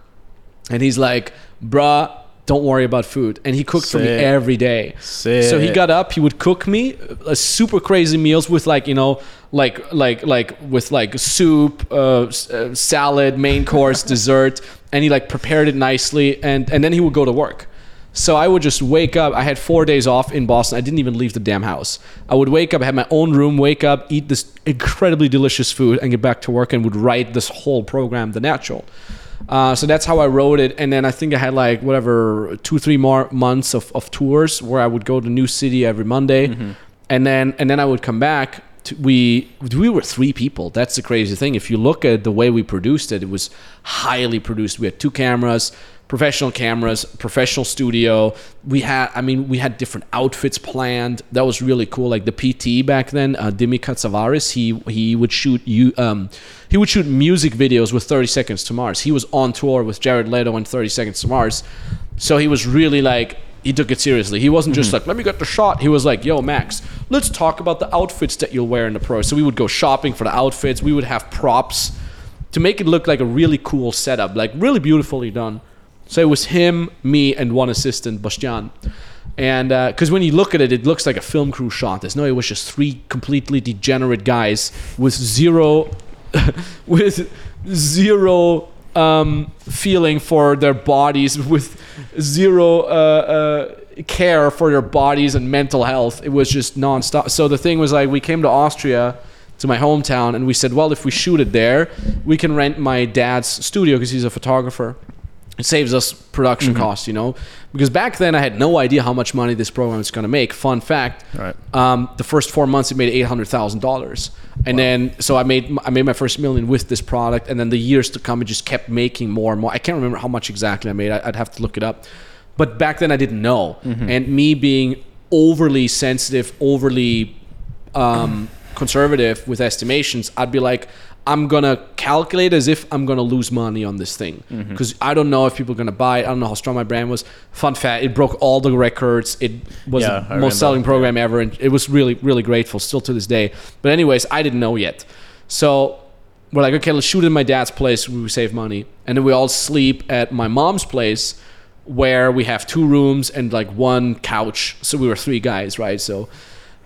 Um, and funny enough, like my dad was like, "Well, you can have the studio, but I need to shoot there myself because it's my job, right?" And I'm like, "Cool. Well, when are you done?" He's like, "At 5 p.m." So I'm like, "Cool. So we can shoot at 5 p.m." He's like, "Yeah." So every day we would start shooting at 5 p.m. We would shoot until midnight, 1 a.m., and then come home. We would have 30 minutes to spare time, and these 30 minutes we were just like. When you work all day, you probably know this. Like your brain is, you feel Yeah. super stupid. It's almost like you're drunk. Yeah, yeah, You're yeah. just fooling around, like like super stupid. We would like cook crazy meals and then just um, do like be funny and stupid for 30 minutes and then pass out. And then the next day, wake up, edit, edit, edit, and then shoot again at 5 p.m. So that's how it was. And um, what was the question? How long did the natural take? Oh, yeah, how long did it take? Yeah. So so, so that was just like wash, rinse, repeat for like three months, I think. But you're filming at home as well, no, if I remember correctly. Uh, some some you mean at home in my apartment? Yeah. yeah, yeah. We had some of the bonus videos we just did at home in different places, and then of course, and there's one of these things where you think like, okay, it's only going to be the main part plus some other small things, you know. So we shoot the main part for like three months, and then we're like, hey, we're done. Now now all that we need to do is shoot all the bonus stuff, and then turns out that the bonus stuff like combined is as much as the main part. Mm-hmm. So we shot parts of the bonus part in in Cologne, and that's where it started to really wear me down Right. because I had been on tour for four damn years. I had been shooting this damn thing for three fucking months, and that's where I started getting the feeling of like, hey, if I survive this fucking thing, I'm gonna get a tattoo. And then uh, and then we got all that done, and then we're like, finally celebrate good times. And then we're like, now all we gotta do is shoot the promo videos. And then the promo videos are again like so mentally draining because now you're like, okay, well the program is really good. I put everything I got Yeah. in there. I ran on fumes just to put my heart and soul into this. But now you're like, well, the promo videos they should reflect that. So shut up if you need a rest and just plow one more time. So I've already been running on fumes, and so now you're running even more on fumes. You shoot, and if you watch the old promo videos, if you can still find them somewhere, um, they're all shot in Austria. Uh, you have the mountains in the back. That's literally Yeah, I my remember. backyard. You know. Yeah, yeah. Uh, so we shot one there. I had to stand on a suitcase because if I was too short to see the mountains behind me, so I had to stand on a suitcase. And then we shot some of the other ones on this boat. If you remember, I was on this stupid boat. We rented this tourist boat on the Yeah. lake, and we shot some promo videos there. So winter, wasn't it? Uh, no, No? Well, part of it was that's again I like some it of it like- was winter. And yeah. it we shot it in like we started shooting it in February, March, or something like that, which is still winter in Austria. Um, and yeah, like crazy fucking times, man. So all in all, I think with the core, it took around from like February, March till like May, June, and then and then I drove. Uh, I flew to the states in June or July. I was in LA, and of course, me being me, I was like, We launched a natural, and then we're gonna go on a like on a on a trip with a with an SUV where we just drive up the west coast and just go exploring. So I had no time off, no nothing. So we were I was there with the f- camera crew. Oh no, we went to Hawaii at first, Okay. or yeah, we went to Hawaii and there was one video missing, and that was the actual VSL, the video sales letter, which is like the cr- the most, most, yeah. important fucking thing. And um, I was there with our with our marketer. I mean, we have the story too uh, in the other podcast with Mi- Mika- Mi- Mi- Mikhail. Mikhail. So he used to work with Tai Lopez. He then became the CMO of, of RSD. And then we were in Hawaii for like a week or so. I had my camera crew. It was two two Danish guys, Oliver and Matthias. Uh, they were with me, and um, and we were like, okay, whatever we do, let's shoot the VSL right away. So we got it out of the way. So we got plenty of time, you know. And then it's like every single day we were like, okay, tomorrow, tomorrow, tomorrow, because Mikhail was there with us, but he had to do stuff with Tyler, and Tyler is super chaotic. Tyler is the uh, the the CEO, uh, one of the co-found, one of the co-founders of Yeah. RSD. So it was literally like the last fucking day. Next day we flew back, and we're like, we still haven't shot the damn VSL. Day passes. We're like, don't worry, we'll shoot it at night night passes. Don't worry, we'll shoot it just before your flight. So, dude, it's nighttime, 2 a.m. in the morning, just before my damn flight. We physically had to shoot it right now. And then we're, I'm, dude, I don't, you can't see it in my face. I don't know how I did it, but I was freaked out beyond, freaked out, panicky, anxious. And we finally find a shot that is decent with like cool lights in the background. Mm-hmm. I'm wearing my Jurassic Park tank top. Branding back then was just like look as shitty as you can. Know? long hair as well. yeah, right? yeah, the, the the man bun thing, yeah. And and then I, I swear to God, I start talking, and music starts behind me, because it was some resort, and I'm like, oh, I can't man. fucking believe. Okay, let's move. We move. Da da da da da. We finally find another spot. Thirty minutes later, you know, I start talking. The fucking sprinklers go on and just sprinkle me wet, and I'm like, I can't believe it's happening. You know. So the third shot, we finally got it, and it was crazy because the, uh, we didn't use teleprompters for whatever fucking reason. Dumbest thing in the world. Nowadays, I use teleprompter for everything. Like, oh, we need to shoot an ad. Just yeah, I'll just read it off, and you know. Yeah. And nowadays, uh, and back then, I was like, I'm not going to use a teleprompter. I'm a public speaker. I've been public speaking for six years. Fuck this. I'm not going to use a teleprompter. So I had to memorize it, the whole VSL. So it was like read a paragraph. Ba ba ba ba ba ba ba ba ba. Fuck, forgot a sentence. One more time. Ba ba ba ba ba ba. Done. Read the next paragraph. Ba ba ba ba ba. Like this, and like uh, Mikhail the. The, the CMO was just standing next to me with the iPad with the text, and it's a long ass VSL. It's like 35 minutes or something like that. So yeah, we finally shot it. Like it was dawning. I was like, I think I cried and shit like that. Yeah. It was it was it was really really tough. I cried so many times creating this program. and then by the time it was out, by the time it, it came out, I didn't even care anymore. Yeah. Because for me, it was not about being successful with it. For me, it was just creating it. Mm-hmm. So by the time I had created it, I'm like, cool, I'm done. And they were like, hey, by the way, here's the sales numbers. I'm like, this is amazing. Holy shit, we're selling a lot. But I'm like, I was not emotionally involved in it anymore. Right. That's how exhausted Yeah, you were from I was a shell, Shit, man. I was an empty shell. So after that, you kind of took a break. Uh, no, No. Oh, okay. no, I I'm such just a kept stupid going. idiot. I was like, "Fuck it, let's go." Uh, and then I and then I think I went on my fourth world tour, something like that, or like a mini tour or something like that. And then, or did I? I can't remember. I, I do remember distinctly. I went to a couple cities. Yeah, yeah. I went to. It was a mini tour. I think I went New York, London, Amsterdam, Berlin, something like that. Like the best cities. Yeah.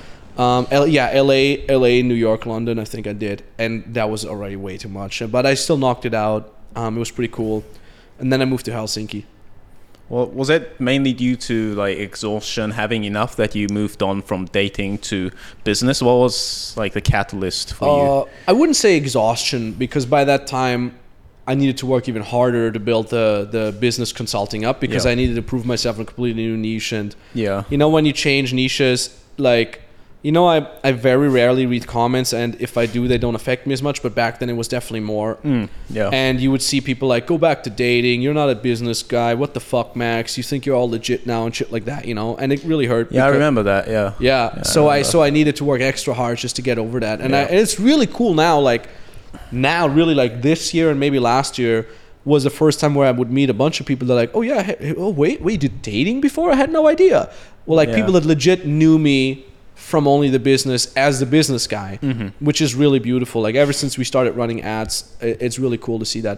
Um, but no, the reason why I transitioned was there was there's many different factors. Number one, I got really bored Mm. because with dating it's always the same like i've been i had been teaching dating for eight seven eight years and it's like still people will come up to me how do i approach and you know and you as a as a as a person you've evolved so much like you would Yeah. think about such high level problems Yeah. like relationship management and like crazy different things that you would do and then you would still deal with this but what do i say you know like just super standard problems Yeah. and one thing I like about the business thing is like you bring people up from zero, right? Like we did it with you from zero to 20k a month and stuff like that, and, and it's really cool. Or you come, I actually, you think, I think you came to us and you already made some money, and then we helped you make more, or something like No, that. from zero, man. Was it from zero Yeah, for you as well? Great.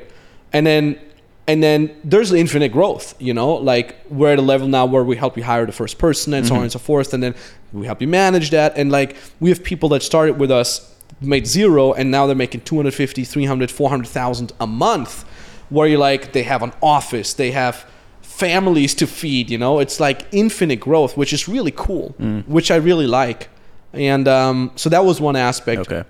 The other aspect is it was just my personal interest. I had gotten so addicted to business and I loved sharing stuff about the business. And I'm like, hey, this is it's so similar to dating, you know, like instead of like being on a date where you try to show yourself from your best side, you do that with marketing too. But it's not mm-hmm. just to one person, but it's to the world, which I found like an, an extrapolation of the whole dating concept which I found really cool. And then I could mix it with social dynamics. Like so much of the things that I teach in sales, for example, to my sales team, I've never been a salesperson on the phone. I've only sold from stage maximum. But like 90% of the of the concepts I teach my sales guys is just social dynamics of like, hey, if you say this, what do you think is the other person feeling right now? Yeah. Hey, did you listen to what the person said in the discovery phase 20 minutes ago?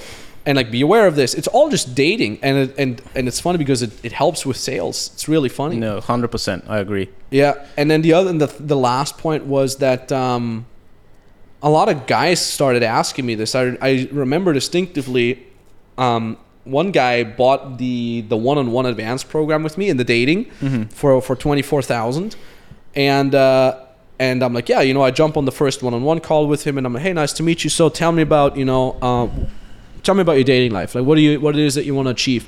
And he's like, oh no, I'm married happily for ten years. Anyways, I wanted to ask you about the business. And I'm like, is that you're married? Why are you buying the dating program? He's like, I wanted to learn business from you. and I'm like, ah. And then you got more and more people like that that would just ask business questions, and so it was kind of like a natural thing. I see. I see. Yeah. Uh, you know, the interesting point that you said, you know, sales is um, dating and social dynamics. I fully agree with that. It's very interesting. You know, my path as well. You know, I started working out. I told you I started working out at 14, but I was into, you know, self development, right? Um, developing as a guy. So obviously, getting girls and social dynamics is a big part of that. So that's where I, you know, started um, following you guys, um, RSD and you in particular. And yeah, it's just so um, interesting now like on the sales call with my clients it's all just you know so basic social skills Yeah. you know that i only learned through you know approaching talking to people mm. socializing like all those lessons i've carried forward and they're all getting used now so it's yeah it's pretty yeah, I don't know, man. It's pretty crazy. I feel like everything had a meaning, you know. It's Yeah. all led up to where I am now. It's crazy how things are connected. And then, Yeah. how old are you now? I'm 28. Dude, so young and already got so far. That's really beautiful, man. Thanks, man. um, it's weird because like the older I get, it's such a cliche thing to say. Everything happens for a reason. It's such a Yeah. stupid thing, you know. yeah. But the older I get, the more I sound. I believe in that, and the Mm-hmm. more I tell like younger people in my team or clients, I'm just like, hey, listen, I know this hurts right now. I know this sucks, but everything happens for a reason. I'm now that Yeah, stupid that guy who person. says that shit, Yeah. you know. Yeah, I think everything you know happens because of a reason, but also, um, sorry, everything happens for a reason. Yeah. Yeah, yeah. and it's beautiful to, to see that so i'm pretty sure like this is probably something that you teach your clients too you know they come to you because they want to get shredded but then probably you answer a bunch of questions about dating and, and like Yeah. the charisma and stuff like that Yeah, too, so right? the funny thing is, a lot of my clients obviously they their body transforms. You know, they get shredded, they get ripped. But I put a lot of focus on the mental side of things because that's super important to be able to you know continue being fit by yourself. So it's actually really interesting. Most of my clients you know they didn't have a girlfriend before. They suddenly Mm. get a girlfriend. Some get married No you know. way. they they always hated their job but they some reason stayed in there and all of a sudden they switch jobs you know. They just get this courage that they built through fitness and they can apply it to other areas of their life. So yeah it's beautiful. It's not just fitness. Yeah i do teach you know the basic social skills kind of things as well and just all round self development So for you, kind of fitness was almost like a gateway drug. yeah It's funny. It's like literally like a positive gateway drug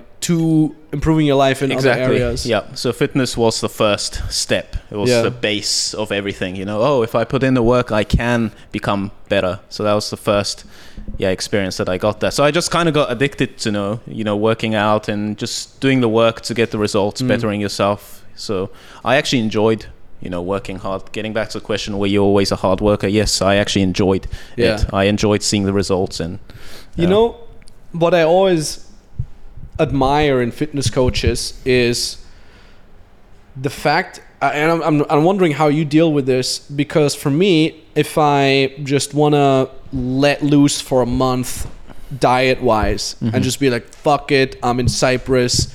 Bring me the ice cream, blah blah blah blah blah, and I gain a little bit of weight. It's not a problem because I'm not a fitness coach. yeah How do you deal with that? Is that a certain pressure that you feel to always stay in shape because your Um, livelihood depends on it?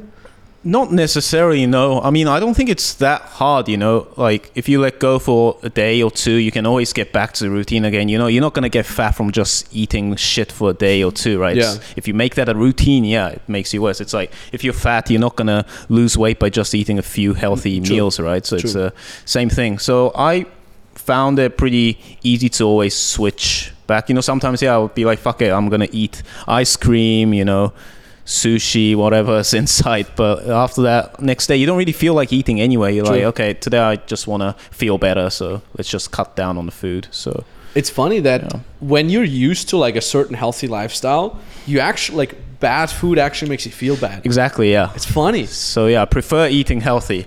Yeah. Yeah. Because like my dad, for example, God bless him, he's fat. He's 60 years old, he's fat. Mm-hmm. And he's like, you know, he visited me in Cyprus last year. Um, and I'm like, I'm waking up, I'm making breakfast, you know, steak, eggs, super lean, low carbs. And he's just like, fucking fried calamari, chocolate croissants. And I'm like, what are you giving you? And you, and every day, three times a day, the whole trip. And I would like, I would eat I would like eat one time shitty food with him, and I would just feel like shit for the Yeah. next 24 hours. Yeah. And and that's the crazy thing. Like regular people who eat shit food like this, and, and that's the crazy part. Like shit food like this is normal nowadays. Yeah, that's a baseline. Yeah. them, right. Of course you eat the French fries. What the fuck? Yeah, French fries. They're not super good, but fuck it. No, dude, they're dog shit.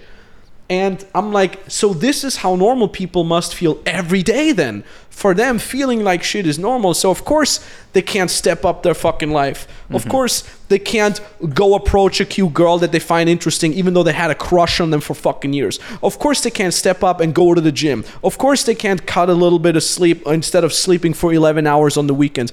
Of course, they can't work and build their fucking business. Of course, they have zero drive to push them outside their comfort zone because of the shit food is making them sluggish, unfocused, tired, probably low testosterone. There's probably all kinds of chemical imbalances that are going on within them. So that's why I think like stuff that you do is so much more important than you think. It's so much beyond like, oh, just get a six pack and yeah, look good. so beyond, hundred percent. Because like you said, like your clients, they step their fucking life. up. yeah, exactly.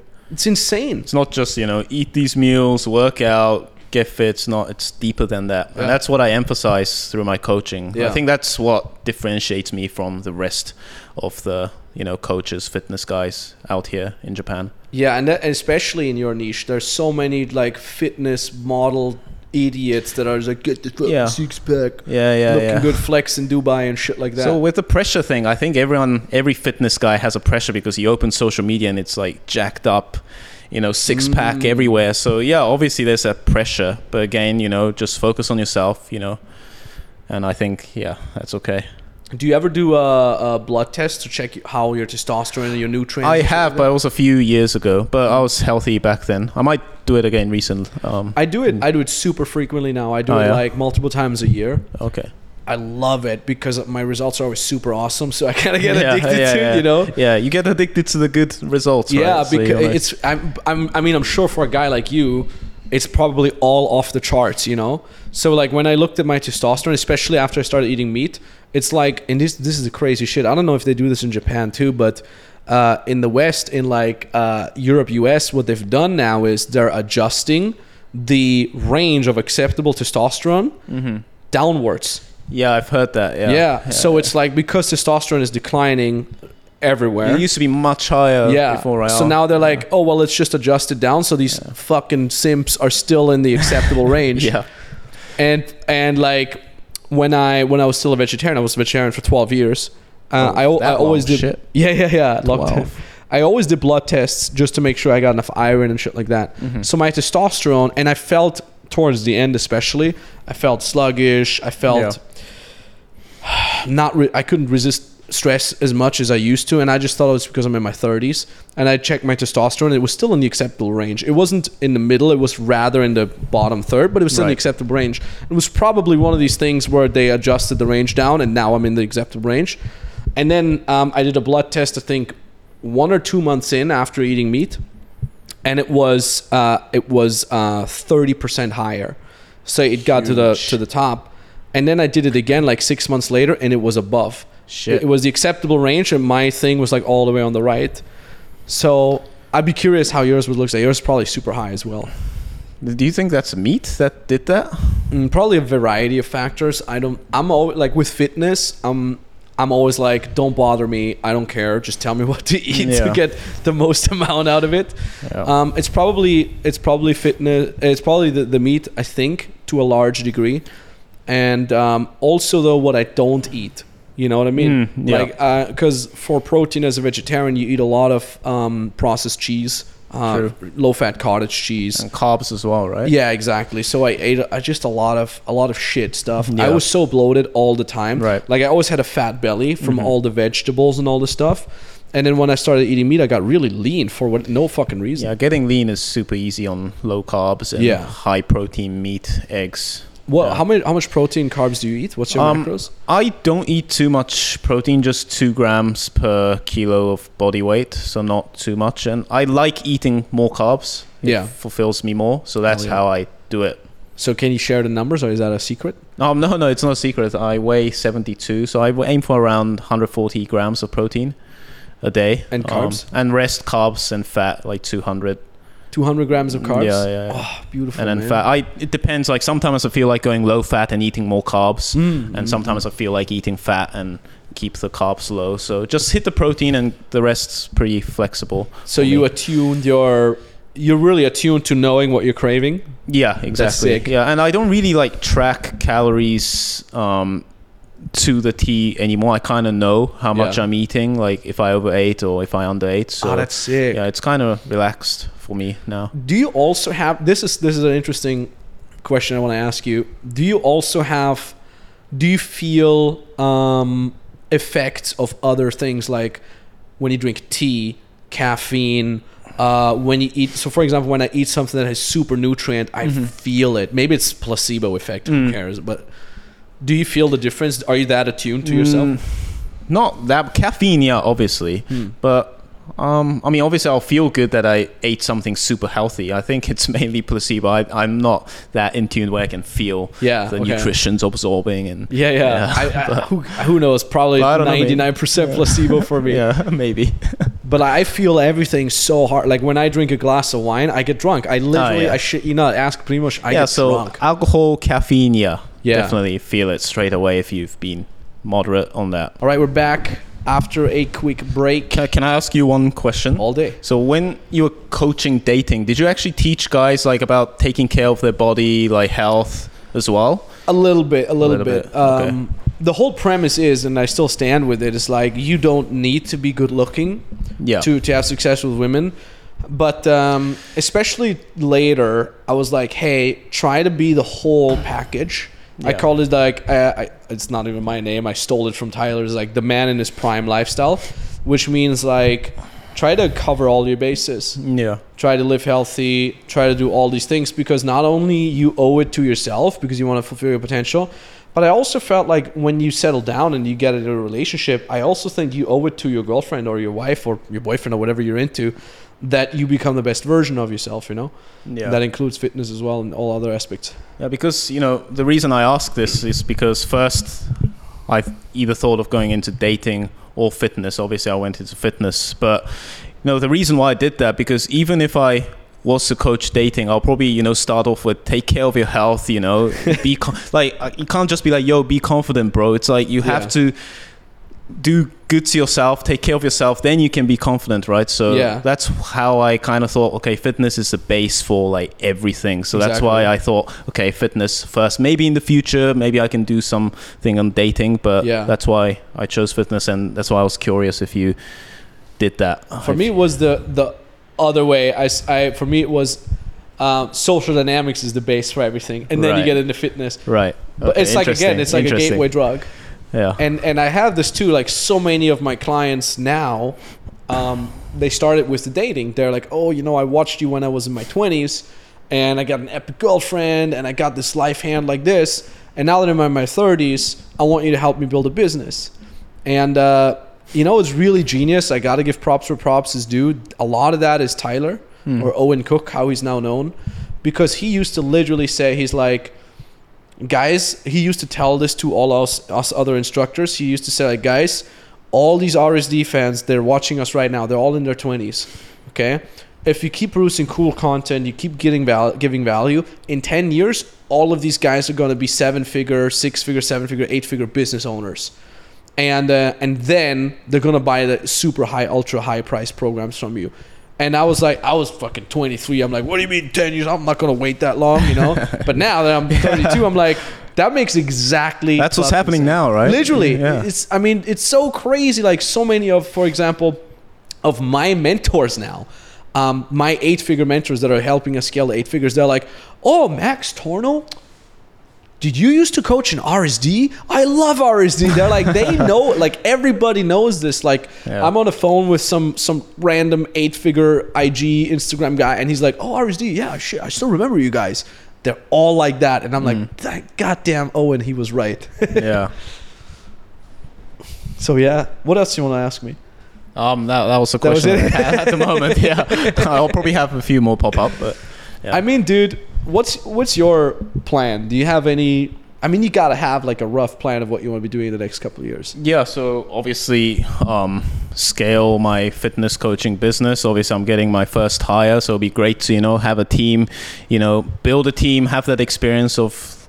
I don't know. You said it sounds very fulfilling to have other people to be working on your vision with you, like having a team. So I'm Mm. very excited to experience Nice. that. So yeah, I think few years I'll do fitness. Um, and then after that, I might transition into business or something. Sick, but first, all in on fitness. Um, I want to do a few million in fitness, then maybe transition into business because the skills that I'm learning now, I can teach that as well, right, in the Mm, future. 100%. So I do see like transitioning kind of same path as you in the future. I mean, earlier you mentioned kind of like you mentioned a couple times like the fitness niche, the fitness uh, culture in Japan, which Yeah. I'm of course not very much aware of. How is it? Like, are there like Yeah. a bunch of shirtless Instagram model Yeah. dudes? Really? So it's a quite a big um, issue in Japan. I mean, there's obviously a lot of steroids, um, a lot of jack dudes on social media. Are they legal here? Sorry to interrupt. Um, After I drinking think- placenta from a, a butcher, I'm like, so I, I think it's not illegal to use. no shit. Yeah, um, don't quote me on that, but yeah, obviously people use it, so there's a way to do it. So yeah, I mean. Anywhere, you know, the fitness industry, it's always going to end up like this. I knew that to mm. start off with, so I had a path of, you know, going into that, you know, full on doing steroids and competing, but it wasn't really my thing. I was always into like lifestyle and bettering yourself as a man, like whole package, you know, fitness, social skills, everything. So I stuck to that, and I think now there's kind of a wave of you know that side of things being more valued, you know, rather than just like working out to compete in shows. That's like the main mainstream mentality here. Mm. It's like, why do you train more? Obviously, because I want to compete. Why else would you train? Mm. But for me, it's like you train to better yourself and feel better and be confident. You know. It's funny because when I was in Korea, it was very similar. I was there in 2017, so Yeah. that's now five years ago. Yeah. and I, I was like almost alone at the gym, uh, and it was all just like bodybuilders who would Yeah. go there. Yeah, yeah. So it used to be like that, but now it's pretty mainstream. You know, you see young kids, so it's great. I mean, that's why I personally started my YouTube because I wanted to inspire people to start working out. Because in Japan that time, it was like, why do you work out? It's stupid. You know, it It's was just a waste of time. Kind yeah, of waste Yeah. of time, meathead, like stupid people, etc. It didn't have this image of like being healthy, cool. You know. So you said you tried steroids and walked on a path. no, no, no, like no. it? I never, never, Oh, never okay. have. Yeah, yeah. So you th- because you said like there was this path of like yeah so i was you know into the youtube and everything so there was a path of either like going full on like fitness competition yeah guy so do steroids go um, compete you know try to get that placing but it hasn't it wasn't it doesn't resonate with me on a deep level you Yeah. know plus i was a student and you know financial stuff as well i wasn't i was not responsible for everything yet yeah. so I wasn't in the position to make that decision. That's how I Mm. felt anyway. Mhm. Although I do know a lot of like students doing steroids and stuff, but yeah, I just I just never went that path. So I always stuck to just being natural, you know, working out, and yeah, I think that's that decision I'll stick with for the rest of my life. I mean, un- unless like my T levels naturally decline in my 30s or something. Mm. Yeah, that's one of the things that I'm willing to do when I'm like 40, 50 or something like Yeah, that. Like that's fine, understandable. Testosterone, replo- testosterone replacement therapy or something like that. Yeah. But I also think like if you, for people like us, I, again, I'm just like eyeballing this. I might butcher this completely, but for people like us who've been into healthy nutrition, healthy lifestyle for so long, Mm-hmm. I think we can carry high testosterone levels very long for for a very long time into our 40s and 50s. Yeah. Then of course genetically it does play a role as well, but we'll see how I feel. Right now, I, I funny enough, my I I feel and I know that my testosterone levels now are much higher than when I was in my 20s.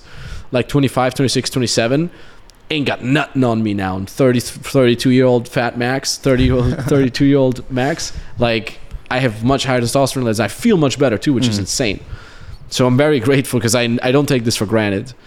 And uh, I hope it carries on like this for a couple more years. Yeah, I mean, you look the most jacked, right, compared Yeah. to your 20s. I, I, think so. I feel bigger, Yeah. which is Uh, you look pretty cut on Instagram, man. yeah. That also that's the funny thing. I'm cut and big Yeah. at the same time. So this whole like feeling deflated, I don't have anymore. I used to when I cut, I felt very deflated. Yeah, yeah, yeah. And you know the other thing is hunger. Like meat is just so much more filling for me. I don't know why. It is, yeah. Because it so has well. fat and, and the juices That's- yeah, or whatever. Total nutrition package. It has everything. So, Yeah.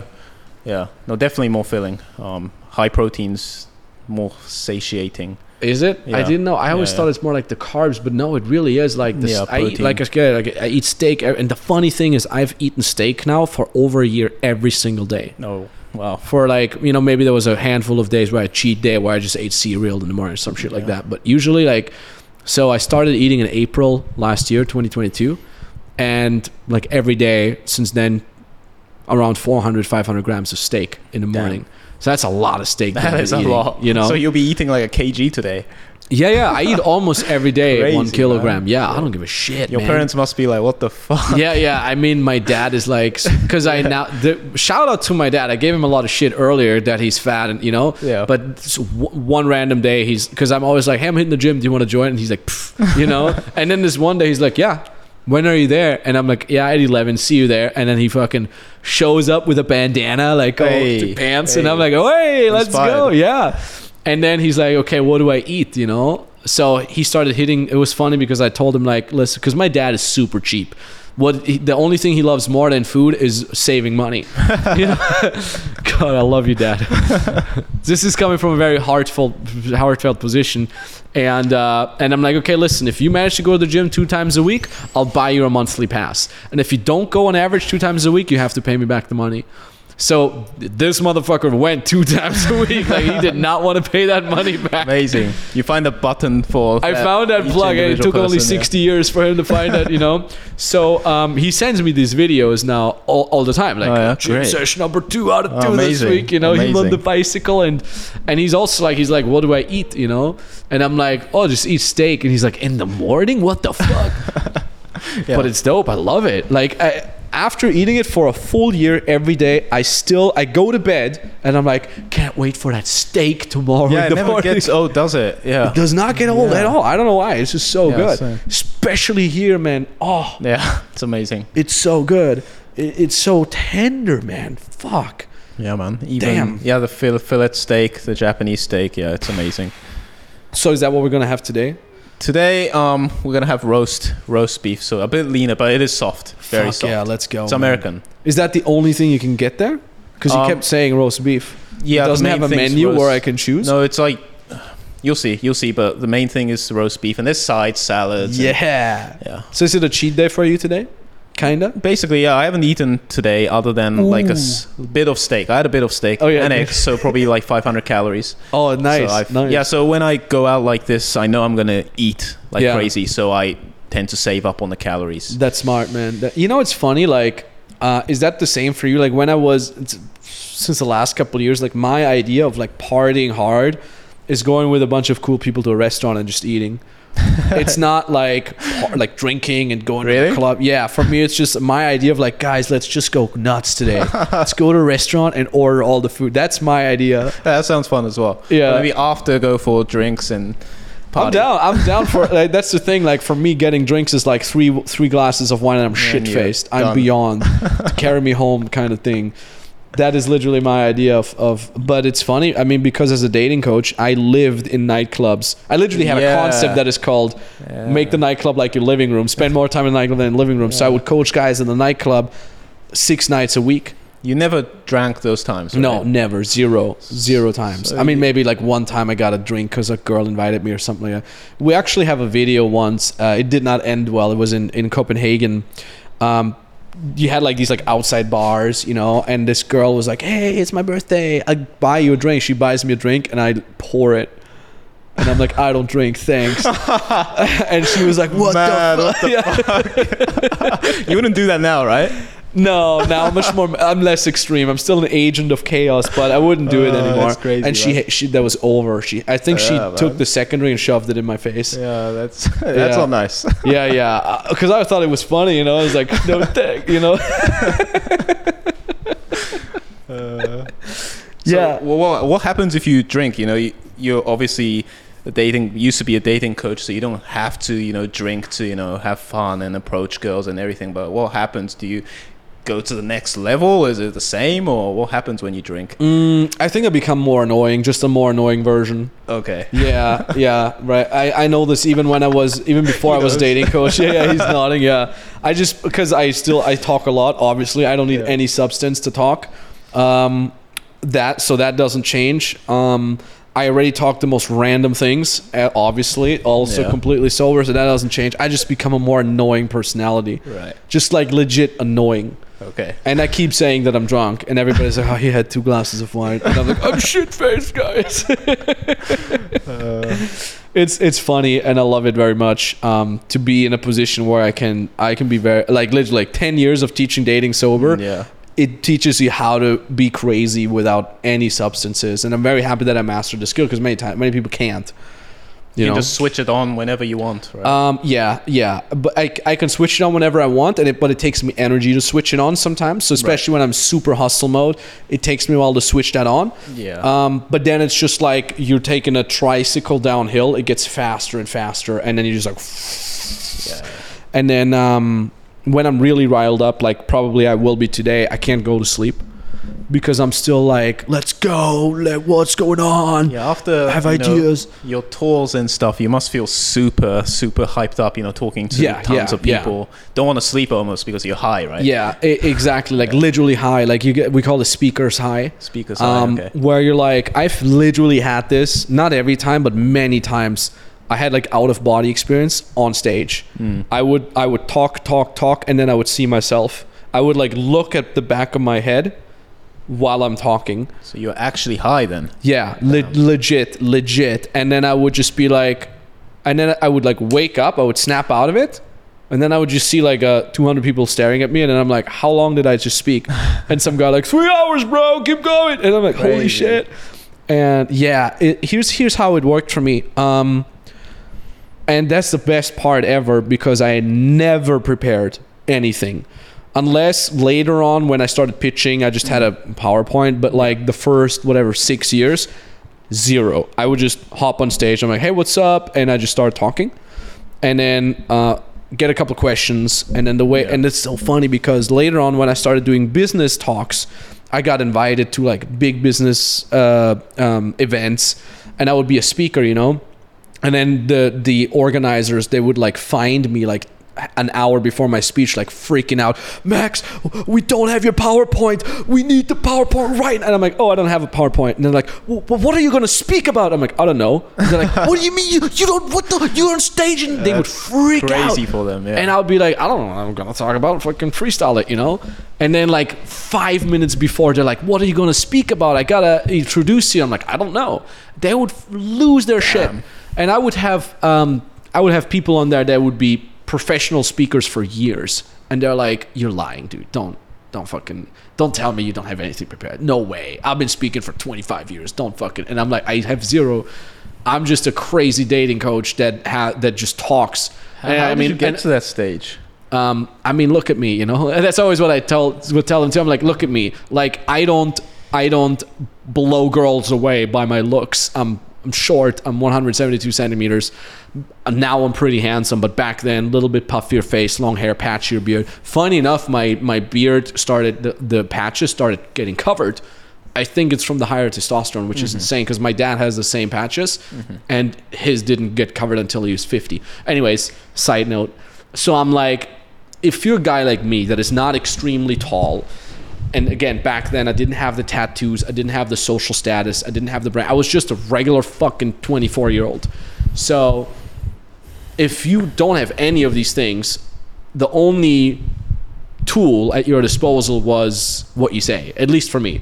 There was other guys that i would go out with or that i would teach that would be very good with dancing and stuff like that. Mm-hmm. I never had i'm not a dancer. So for me it was always like just give me two minutes to talk away my face i legitimately so like my words became i became so good at it. And then in multiple languages too because i became good at it in german. Then i had to switch to english when i started being international. And then i completely lost it in german. I had to relearn that. Right. and the last thing was actually austrian dialect because i associate that with you know me being the farm boy from the 5000 people cow town. And then and then i started getting really good at dialect as well. So from that like and it's so funny because we're going really deep now but it's infinitely harder to convince uh, an attractive 20 year old or 21 year old or 18 year old depending on where you are in a nightclub that you are cool. That's infinitely harder to do than to convince a crowd of 2000 people on stage that you're competent or cool. It's easiest shit in the world. Because just think about it logically. Like an 18 19 21 year old very attractive girl. I'm not talking about an average girl. I'm talking about a very attractive girl. She goes to the nightclub. I mean by the time like when she leaves the house the cab driver is hitting on her right? She leaves the cab the guy at the valet is hitting on her she stands in line the guys in front of her and behind her are going to hit on her Yeah. the her friends are going to hit on her. The bartender hits on her. She stands 10 seconds alone uh, in the in the line to the bathroom. She gets approached 100 times.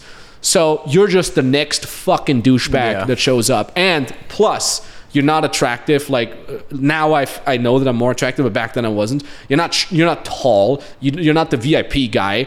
Man, I was wearing nine dollar H and M shirts. I look like a bum. Half the because we also thought it was funny to look like a bum. So we would be like dressed worse than we are. I had already made my first million. I would purposefully still dress like a bum. I would not wear shoes and stuff like that. Like unless I had to, just to get in the club. I would just be horrible. Um, and and then I approach this girl, so she's like, "Yo," you know, in her head, she's like, "It is the hundredth guy that talked to me the last hour. Yeah. He's neither the tall guy that I've been eyeballing the whole time, nor the cute guy. He's just some random bum." And but I talked, and then she's like, "You're funny. What the fuck?" you know, like, damn, like this guy. And then it's it's so funny. Like so many times when I would go home with a girl or be on a date, she would be like almost bummed out that I'm the guy she likes and not the actually attractive guy. You know, she's like, so many times I would have girls say, uh, you're like totally not the kind of guy I would ever hang out with me or go home with. Mm-hmm. Not at all. They would say this openly to my face, also because they knew it wouldn't hurt me. That's a 'Cause I- compliment, though. Huh? That's a compliment. Total compliment because Yeah. it's a compliment to my charisma or whatever. Yeah, exactly. So she's like, like, yo, I've looked at at all the, out of all the guys that talked to me today, you're like the bottom ten percent. Yet, weirdly enough, you're the one who came home with me. So I've had this hundreds of times, Mm. maybe not hundreds, but like multiple dozens of times. So when you do that, and then you talk to on stage, and if you think about the context, so you talk to someone uh, who's been approached a hundred times, and you're definitely the bottom twenty percent, versus you talk to a crowd of people, they're literally physically sitting below you. You're up on a stage. There's Yeah. a spotlight on you. They paid money to hear you speaking. Yeah. Easiest thing in the world to convince them, like, hey, I have authority. I'm on damn stage. So it's almost like everything you do on stage. I cried on stage, and they loved it. You know what I mean? Like cry to a 20 year old girl. She's like, what the fuck? You know? But like I would cry on stage and they're like, oh, he's so relatable. You know, I had this one speech um, where my dad was in the crowd. It was Frankfurt uh, a couple of years ago. It was, it was one of the biggest business events I spoke at. And again, me, zero preparation. I just hop on stage, just ramble. And then, and then I was like, hey, my dad is here in the crowd. And by the way, one, one cool lesson that I realized about my dad was um, when I told him I need 5,000 euros to borrow to to fly to the United States to work for free as an unpaid assistant for this Owen Cook guy without any promise of pay that I know only from the internet. Um, can I have 5,000 euros? Oh, and I quit my job and I quit my university, but that's my dream. My dad pulled me aside and he said the following thing. He said, Max, I don't think it's a good idea. I think it's a really stupid idea for obvious reasons. You're going to work for free. You're going to borrow money to fly to Miami. You quit university. You quit your job. That's a really stupid idea. But I know, as your father, every single idea that you've had so far, you've stuck to it and you grinded it out. So, me and your mom, we're to give you the money. And I was on stage telling that story with knowing that my dad was somewhere in the crowd. I couldn't see it because the light was mm-hmm. on me. And I just randomly, I didn't plan it. I just told that story. And I'm like, and I realized it like halfway on stage. I'm like, my dad literally said, This is not a good idea. But he gave his fucking 21 year old son the biggest gift a father could ever give you. And this is probably similar to what your father gave you when he said, It's cool, go do your thing. He said, Even though I, as the older, more experienced man, don't believe this is a good idea, I trust that you're going to make it work. And that, I believe, is the biggest gift a father can give his son. That despite his own experience, he, tr- he values the trust that he has in his son higher than his own experience. And I say this on stage and I just cry. I just start crying. And it was like 2,000 people. And I hear some people like, oh, you know, like when you cry, it's, oh, holy shit, you know? And even that, people loved it. Even though it was not planned, I'm, I'm a fucking 25 year old, you know, I'm supposed to be like this business coach and I'm just crying on fucking stage because I talk about my fucking dad. And, uh, and even that, so what I'm trying to say is like whenever you're on stage, it's like whatever you do, once you have that authority, people are just gonna frame it in a nice way. Yeah.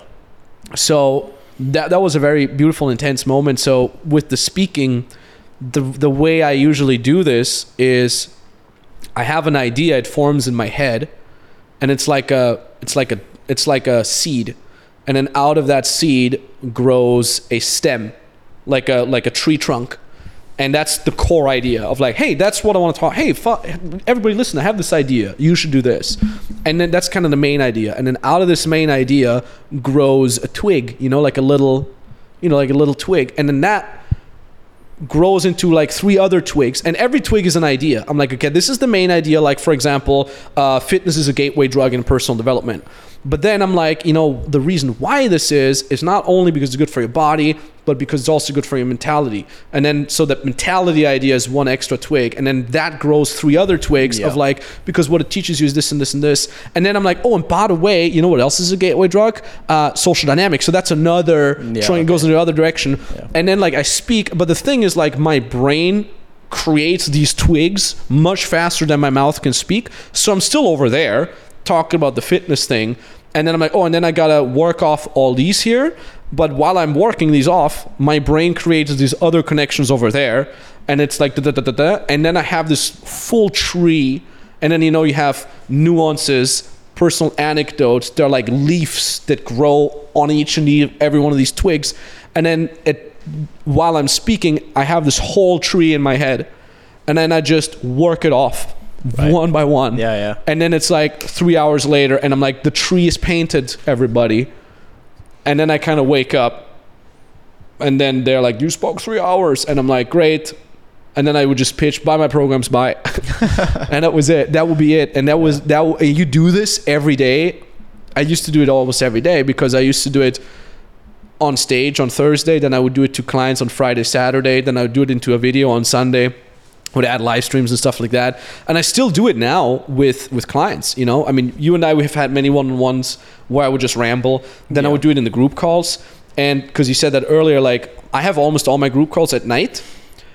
I would go to bed after a group call because a lot of times it would be one of the last things i would do that night so it's like open-ended. I would go to bed after a group call. I would fall asleep and keep coaching. I would have the faces of you guys in my fucking dream and I would still coach these people. And then I would wake up and I'm like, Max, you're an idiot. You're sleeping. You're not. You're not on the call anymore. And then sometimes I would still, my brain would still have ideas for a specific person that I talked to.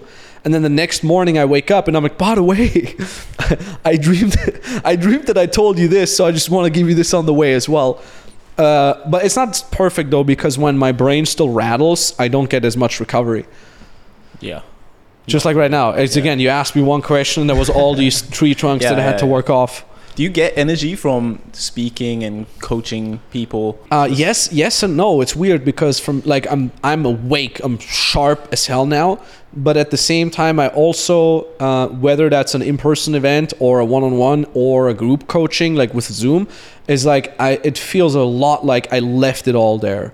It's like I give everything, and then many times, like for example, when I'm when I'm hanging out with someone, um, when I'm hanging out with someone before and afterwards, and I do, you know, so I, I speak to them before, and then I'm like, I got my group session now, and then an, an hour, two, three later, that person is like, blah, blah, blah, like wants my attention again, and I'm just like, what? I'm, my brain is out.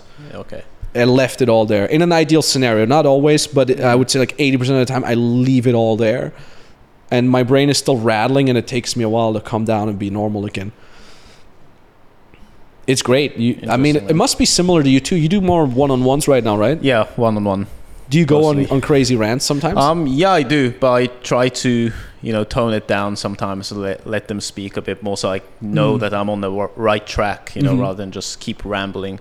But yeah, I do, I do get energy from, you know, not rambling, but saying things that benefits the other person. I don't know, it's just a great feeling. I mean, that's why I'm into coaching, right? I love Yeah. helping. You see, Yeah. you see what it does to like, especially it's the same uh, in one on one as well as in a group. Like when you talk to someone and you see that moment where it clicks, Yeah. and you're like, I yeah. got him, Yeah, yeah, yeah, you yeah. know. It's like an up- upward spiral.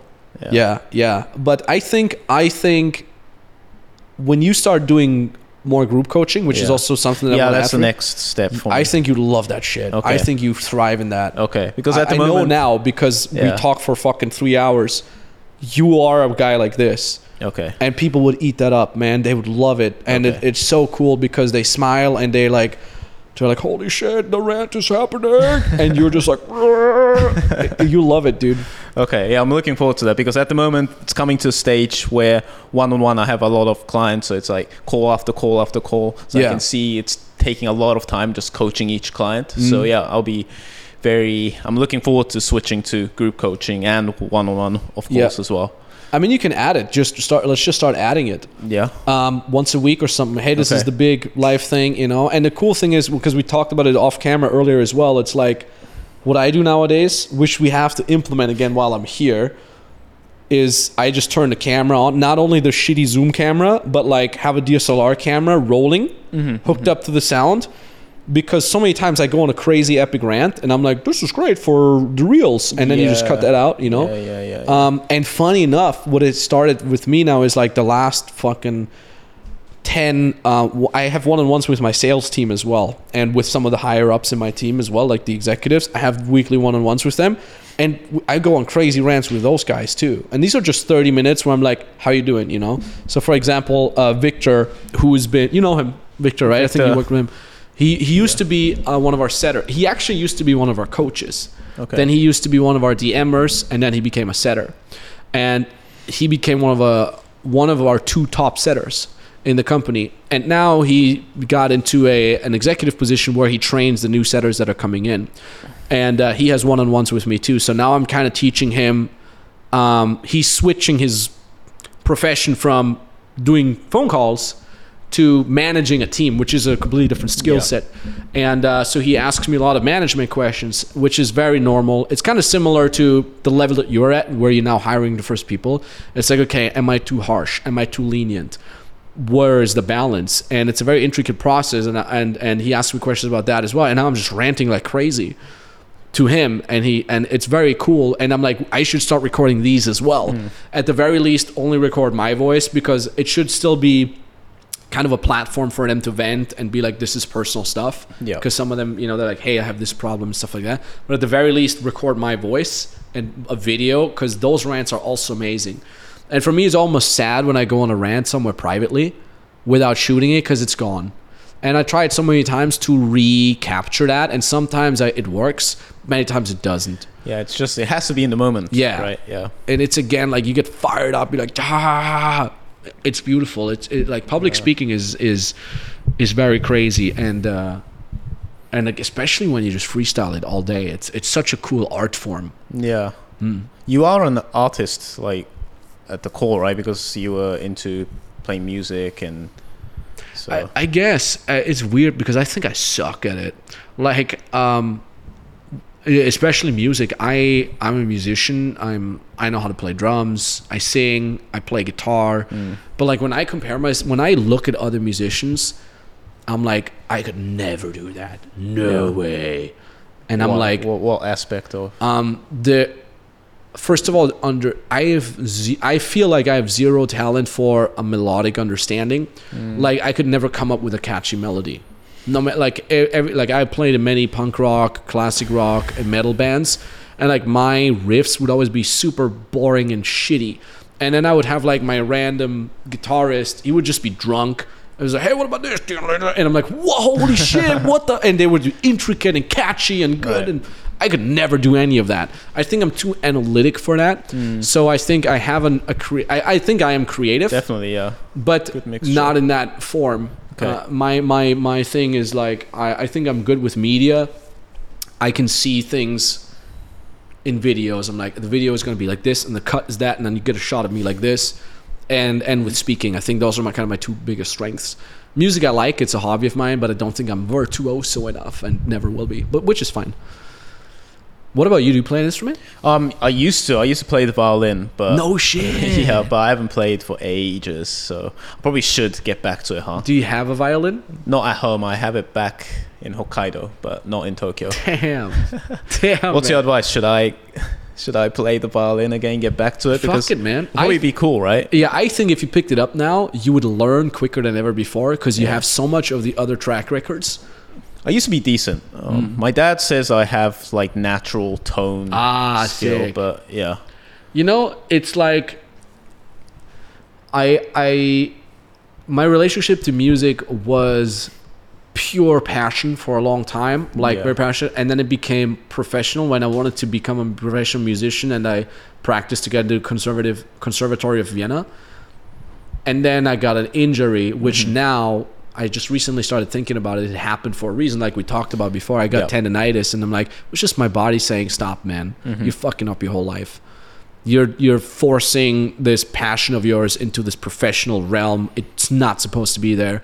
right. and I think that was my body putting a hard stop on it, and um, and now it's back again at just pure passion. Like if I play guitar, I just fuck around on it. I don't practice. I'm just like fuck it. I want to doodle around. I want to play this random thing now. And I think if you picked up the violin again, it might even become an outlet for you where you just start jamming on it because it's a it's such a different brain engagement than the other stuff yeah. you do. I feel I'm very logical. Like I tend to overthink things. So I want to be more like you, where you're just a spontaneous, do things. You know, it's, Yeah. I think it's good to sometimes not overthink things. Yeah. So yeah, maybe playing the violin might be, be a good balance because I'm always thinking and logical. I see that you're yeah. you're very serious. Yeah, which is yeah, yeah. amazing. So my nickname was Captain Serious back Yeah? in yeah, junior high. I was like, why are you calling me that? You was know? that New Zealand or what? yeah, New Zealand. Yeah. so why are you calling me that? You know, I used to be that serious. Even there, you were serious about it. yeah, so I was like super into tennis. So I'll like even if there was like ten minute break between um between classes, I'll run to the tennis courts and practice my serves. Oh my you know? I was like super serious, man. so I was like captain serious, study hard, you know, tennis gym, like fucking on it. And I think that's my personality. I still am pretty serious, so I think I should try let go a bit more, maybe. Hundred percent. Yeah, yeah. Uh, as we're, ra- I think we got to slowly wrap things up. That, that's one last thing I want to, I want to give you on your way. Like, and I even told you this before I came to Japan. I'm, like, I was said like, dude, we got to hang out when we're there. When I'm in Japan, we got to hang out a lot because you're very serious. I feel it of everything you do, and that's really amazing. That's definitely better uh, to be on that side of the spectrum than not being serious enough. Because if you're not being serious enough, you're just as constantly broke artist that is just Yeah. like even if you have the skill of fitness you're just like you never scale beyond anything and dirt and you're too serious which is great because you can always tap into that seriousness and work yourself out of any shitty situation that you ever gonna be in i guarantee you with your personality type you're never gonna hit uh, financial trouble, n- serious financial trouble, at least not for a prolonged time. It could be that you dip, but you work yourself out of it. Yeah. Which is, I have the same type A personality. It's the greatest gift you could ever ask for. But if you don't learn to nurture that other side of you, that wolf, that uh, you know, there's two wolves inside you. Whichever which one becomes the strongest is the one you feed. So you keep feeding that serious wolf. Yeah. What's going to happen is over the years, like after 32, 34, 35, that seriousness can very easily turn into bitterness. And you get this frowny face. And like, I notice it. Like, I have a lot this frowny face, and I'm very well aware of it, which is why you know, the 30 minutes after a 40, 14 hour work session, I fuck around. I'm stupid.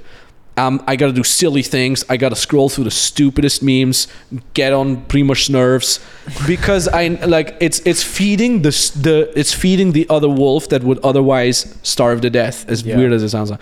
and and I think if you learn to nurture that other side of you, the cool thing is like when you nurture the stupid side, the silly side of you, it doesn't hurt the serious side. In fact, I would even argue that it strengthens that one as well because it puts balance in. And that's, for example, a lot of people ask me, like, okay, Max, if you're that serious about business, like, why do you have so many female friends? Like, why do you go to Cyprus? You bring four friends with you, they're all girls.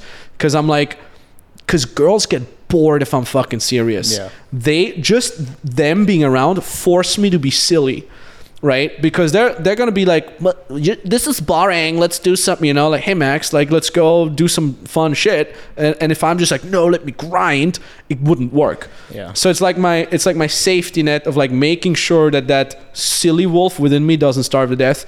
And um, I think if you work on that as well, you'll become a super balanced guy. And the higher you climb up, the more balance is important. So when I hang out with people that are way above me, you know, they're making whatever 8 million a month, 10 million a month. When I hang out with these guys, I don't see them working harder than me. I don't see them necessarily being smarter than other people. I see them being more fucking balanced. I'm like, this guy is actually really fucking chill, even though he makes so much fucking money, has so much more pressure. And that's kind of like the thing that everybody needs to work on to to feed. So if so, for people who are listening, uh, you got to figure out where on that on that spectrum you are. You are very much on the serious side, so you can basically go all in on the silly side and nurture that for a while until you're in a balance.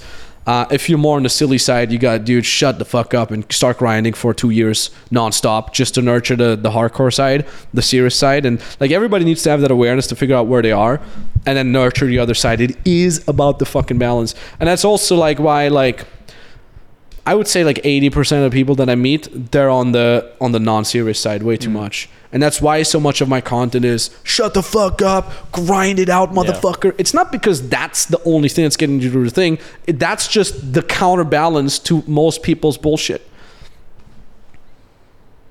Anyways, man, it's epic Yeah. to have you and, here, dude. Yeah, and with the girl side of things, yeah. When I'm with girls, though, I it's easier to open up. Yeah. So yeah, yeah, balance, man. Balance is key, definitely. These days, I've just been, you know, working and yeah. So So we're gonna go to the Tokyo Speedway to, to balance it yeah, out. let's we, do it. We're gonna go get steak, to balance it out. Yeah. We're gonna get cigars and drinks to Yeah. balance that out. Oh, and one more thing that we're gonna do. Uh, we're, go, we're gonna have a cheat day where we're just gonna get up and walk through the city and just eat all, all the places. Like, because for him and I, we don't know any of the food here. yeah, yeah. So you're welcome to join us where we're just like, I'm gonna buy this squid candy or whatever the fuck. I just started eating all of Yeah, man, that. let's do it. Yeah, Let's do it'll be fun. More of that magical drink. More of that magical drink, more placenta drink. I need to try that. Dude, we'll go tomorrow. Yeah, yeah. Let's get some placenta. I know where to go. No, never. I know where to get I've it, never man. even heard of it, man. Dude, it's great. Have some placenta crew unite. He doesn't know what it is. he does. No, Yeah, now I know, now I Every know. normal person So- knows what a Yeah, placenta is. placenta, yeah, I know, but I didn't know there was a drink. Sponsored by placenta. hey, dude, it, it was it was a sick episode. Thank you so Thank much you for very joining. Uh, where can people find you? Um, on Instagram, Alek underscore Nakano is my personal. With a and- K, N A K Yeah, A O. A L E K underscore N A K N K A N O We'll, Nakano. we'll put it in the description of the podcast. Yeah. YouTube channel as well for all the Japanese speakers. YouTube is Alec Lifestyle Fitness. Yeah. So Boom. it's all in Japanese, but if you guys speak Japanese or want to learn Japanese or want to see the lifestyle in Japan, fitness lifestyle in Japan, follow me. Give him a follow. He's an absolute legend. Thanks for having for Thank being on the thing here. And welcome to Japan. And yeah, let's have fun, enjoy. Let's feast. GG. GG. And if you enjoyed this conversation, please do consider giving five stars to this wonderful podcast. If you're still listening to this, now would be a good time to do so because I hope you enjoyed it. And also, if you get inspired by Alex's absolutely amazing success story here, and you also want to see if and how exactly we can help you start your own business from scratch, even if you have zero experience, then go ahead and book a free consultation call with me and my team directly over at maxtornow.com forward slash calls. These calls are not going to be a pitch fast sales call whatsoever. We're actually known nowadays to be giving a lot of value. We'll be showing you the exact steps you need to take. We'll be showing you the exact roadmap that you need from zero to your goal, wherever it is that you want to be going to. And also, if you're a little bit advanced already and you say, hey, I'm already making 10, 20, 30K a month, I want to scale to multiple hundred thousand a month, we can also help you with this. We have quite a lot of advanced clients nowadays. For you, it's basically the same address, maxtornow.com forward slash call. And uh, yeah, fill out the application. Let's talk soon. Bye bye.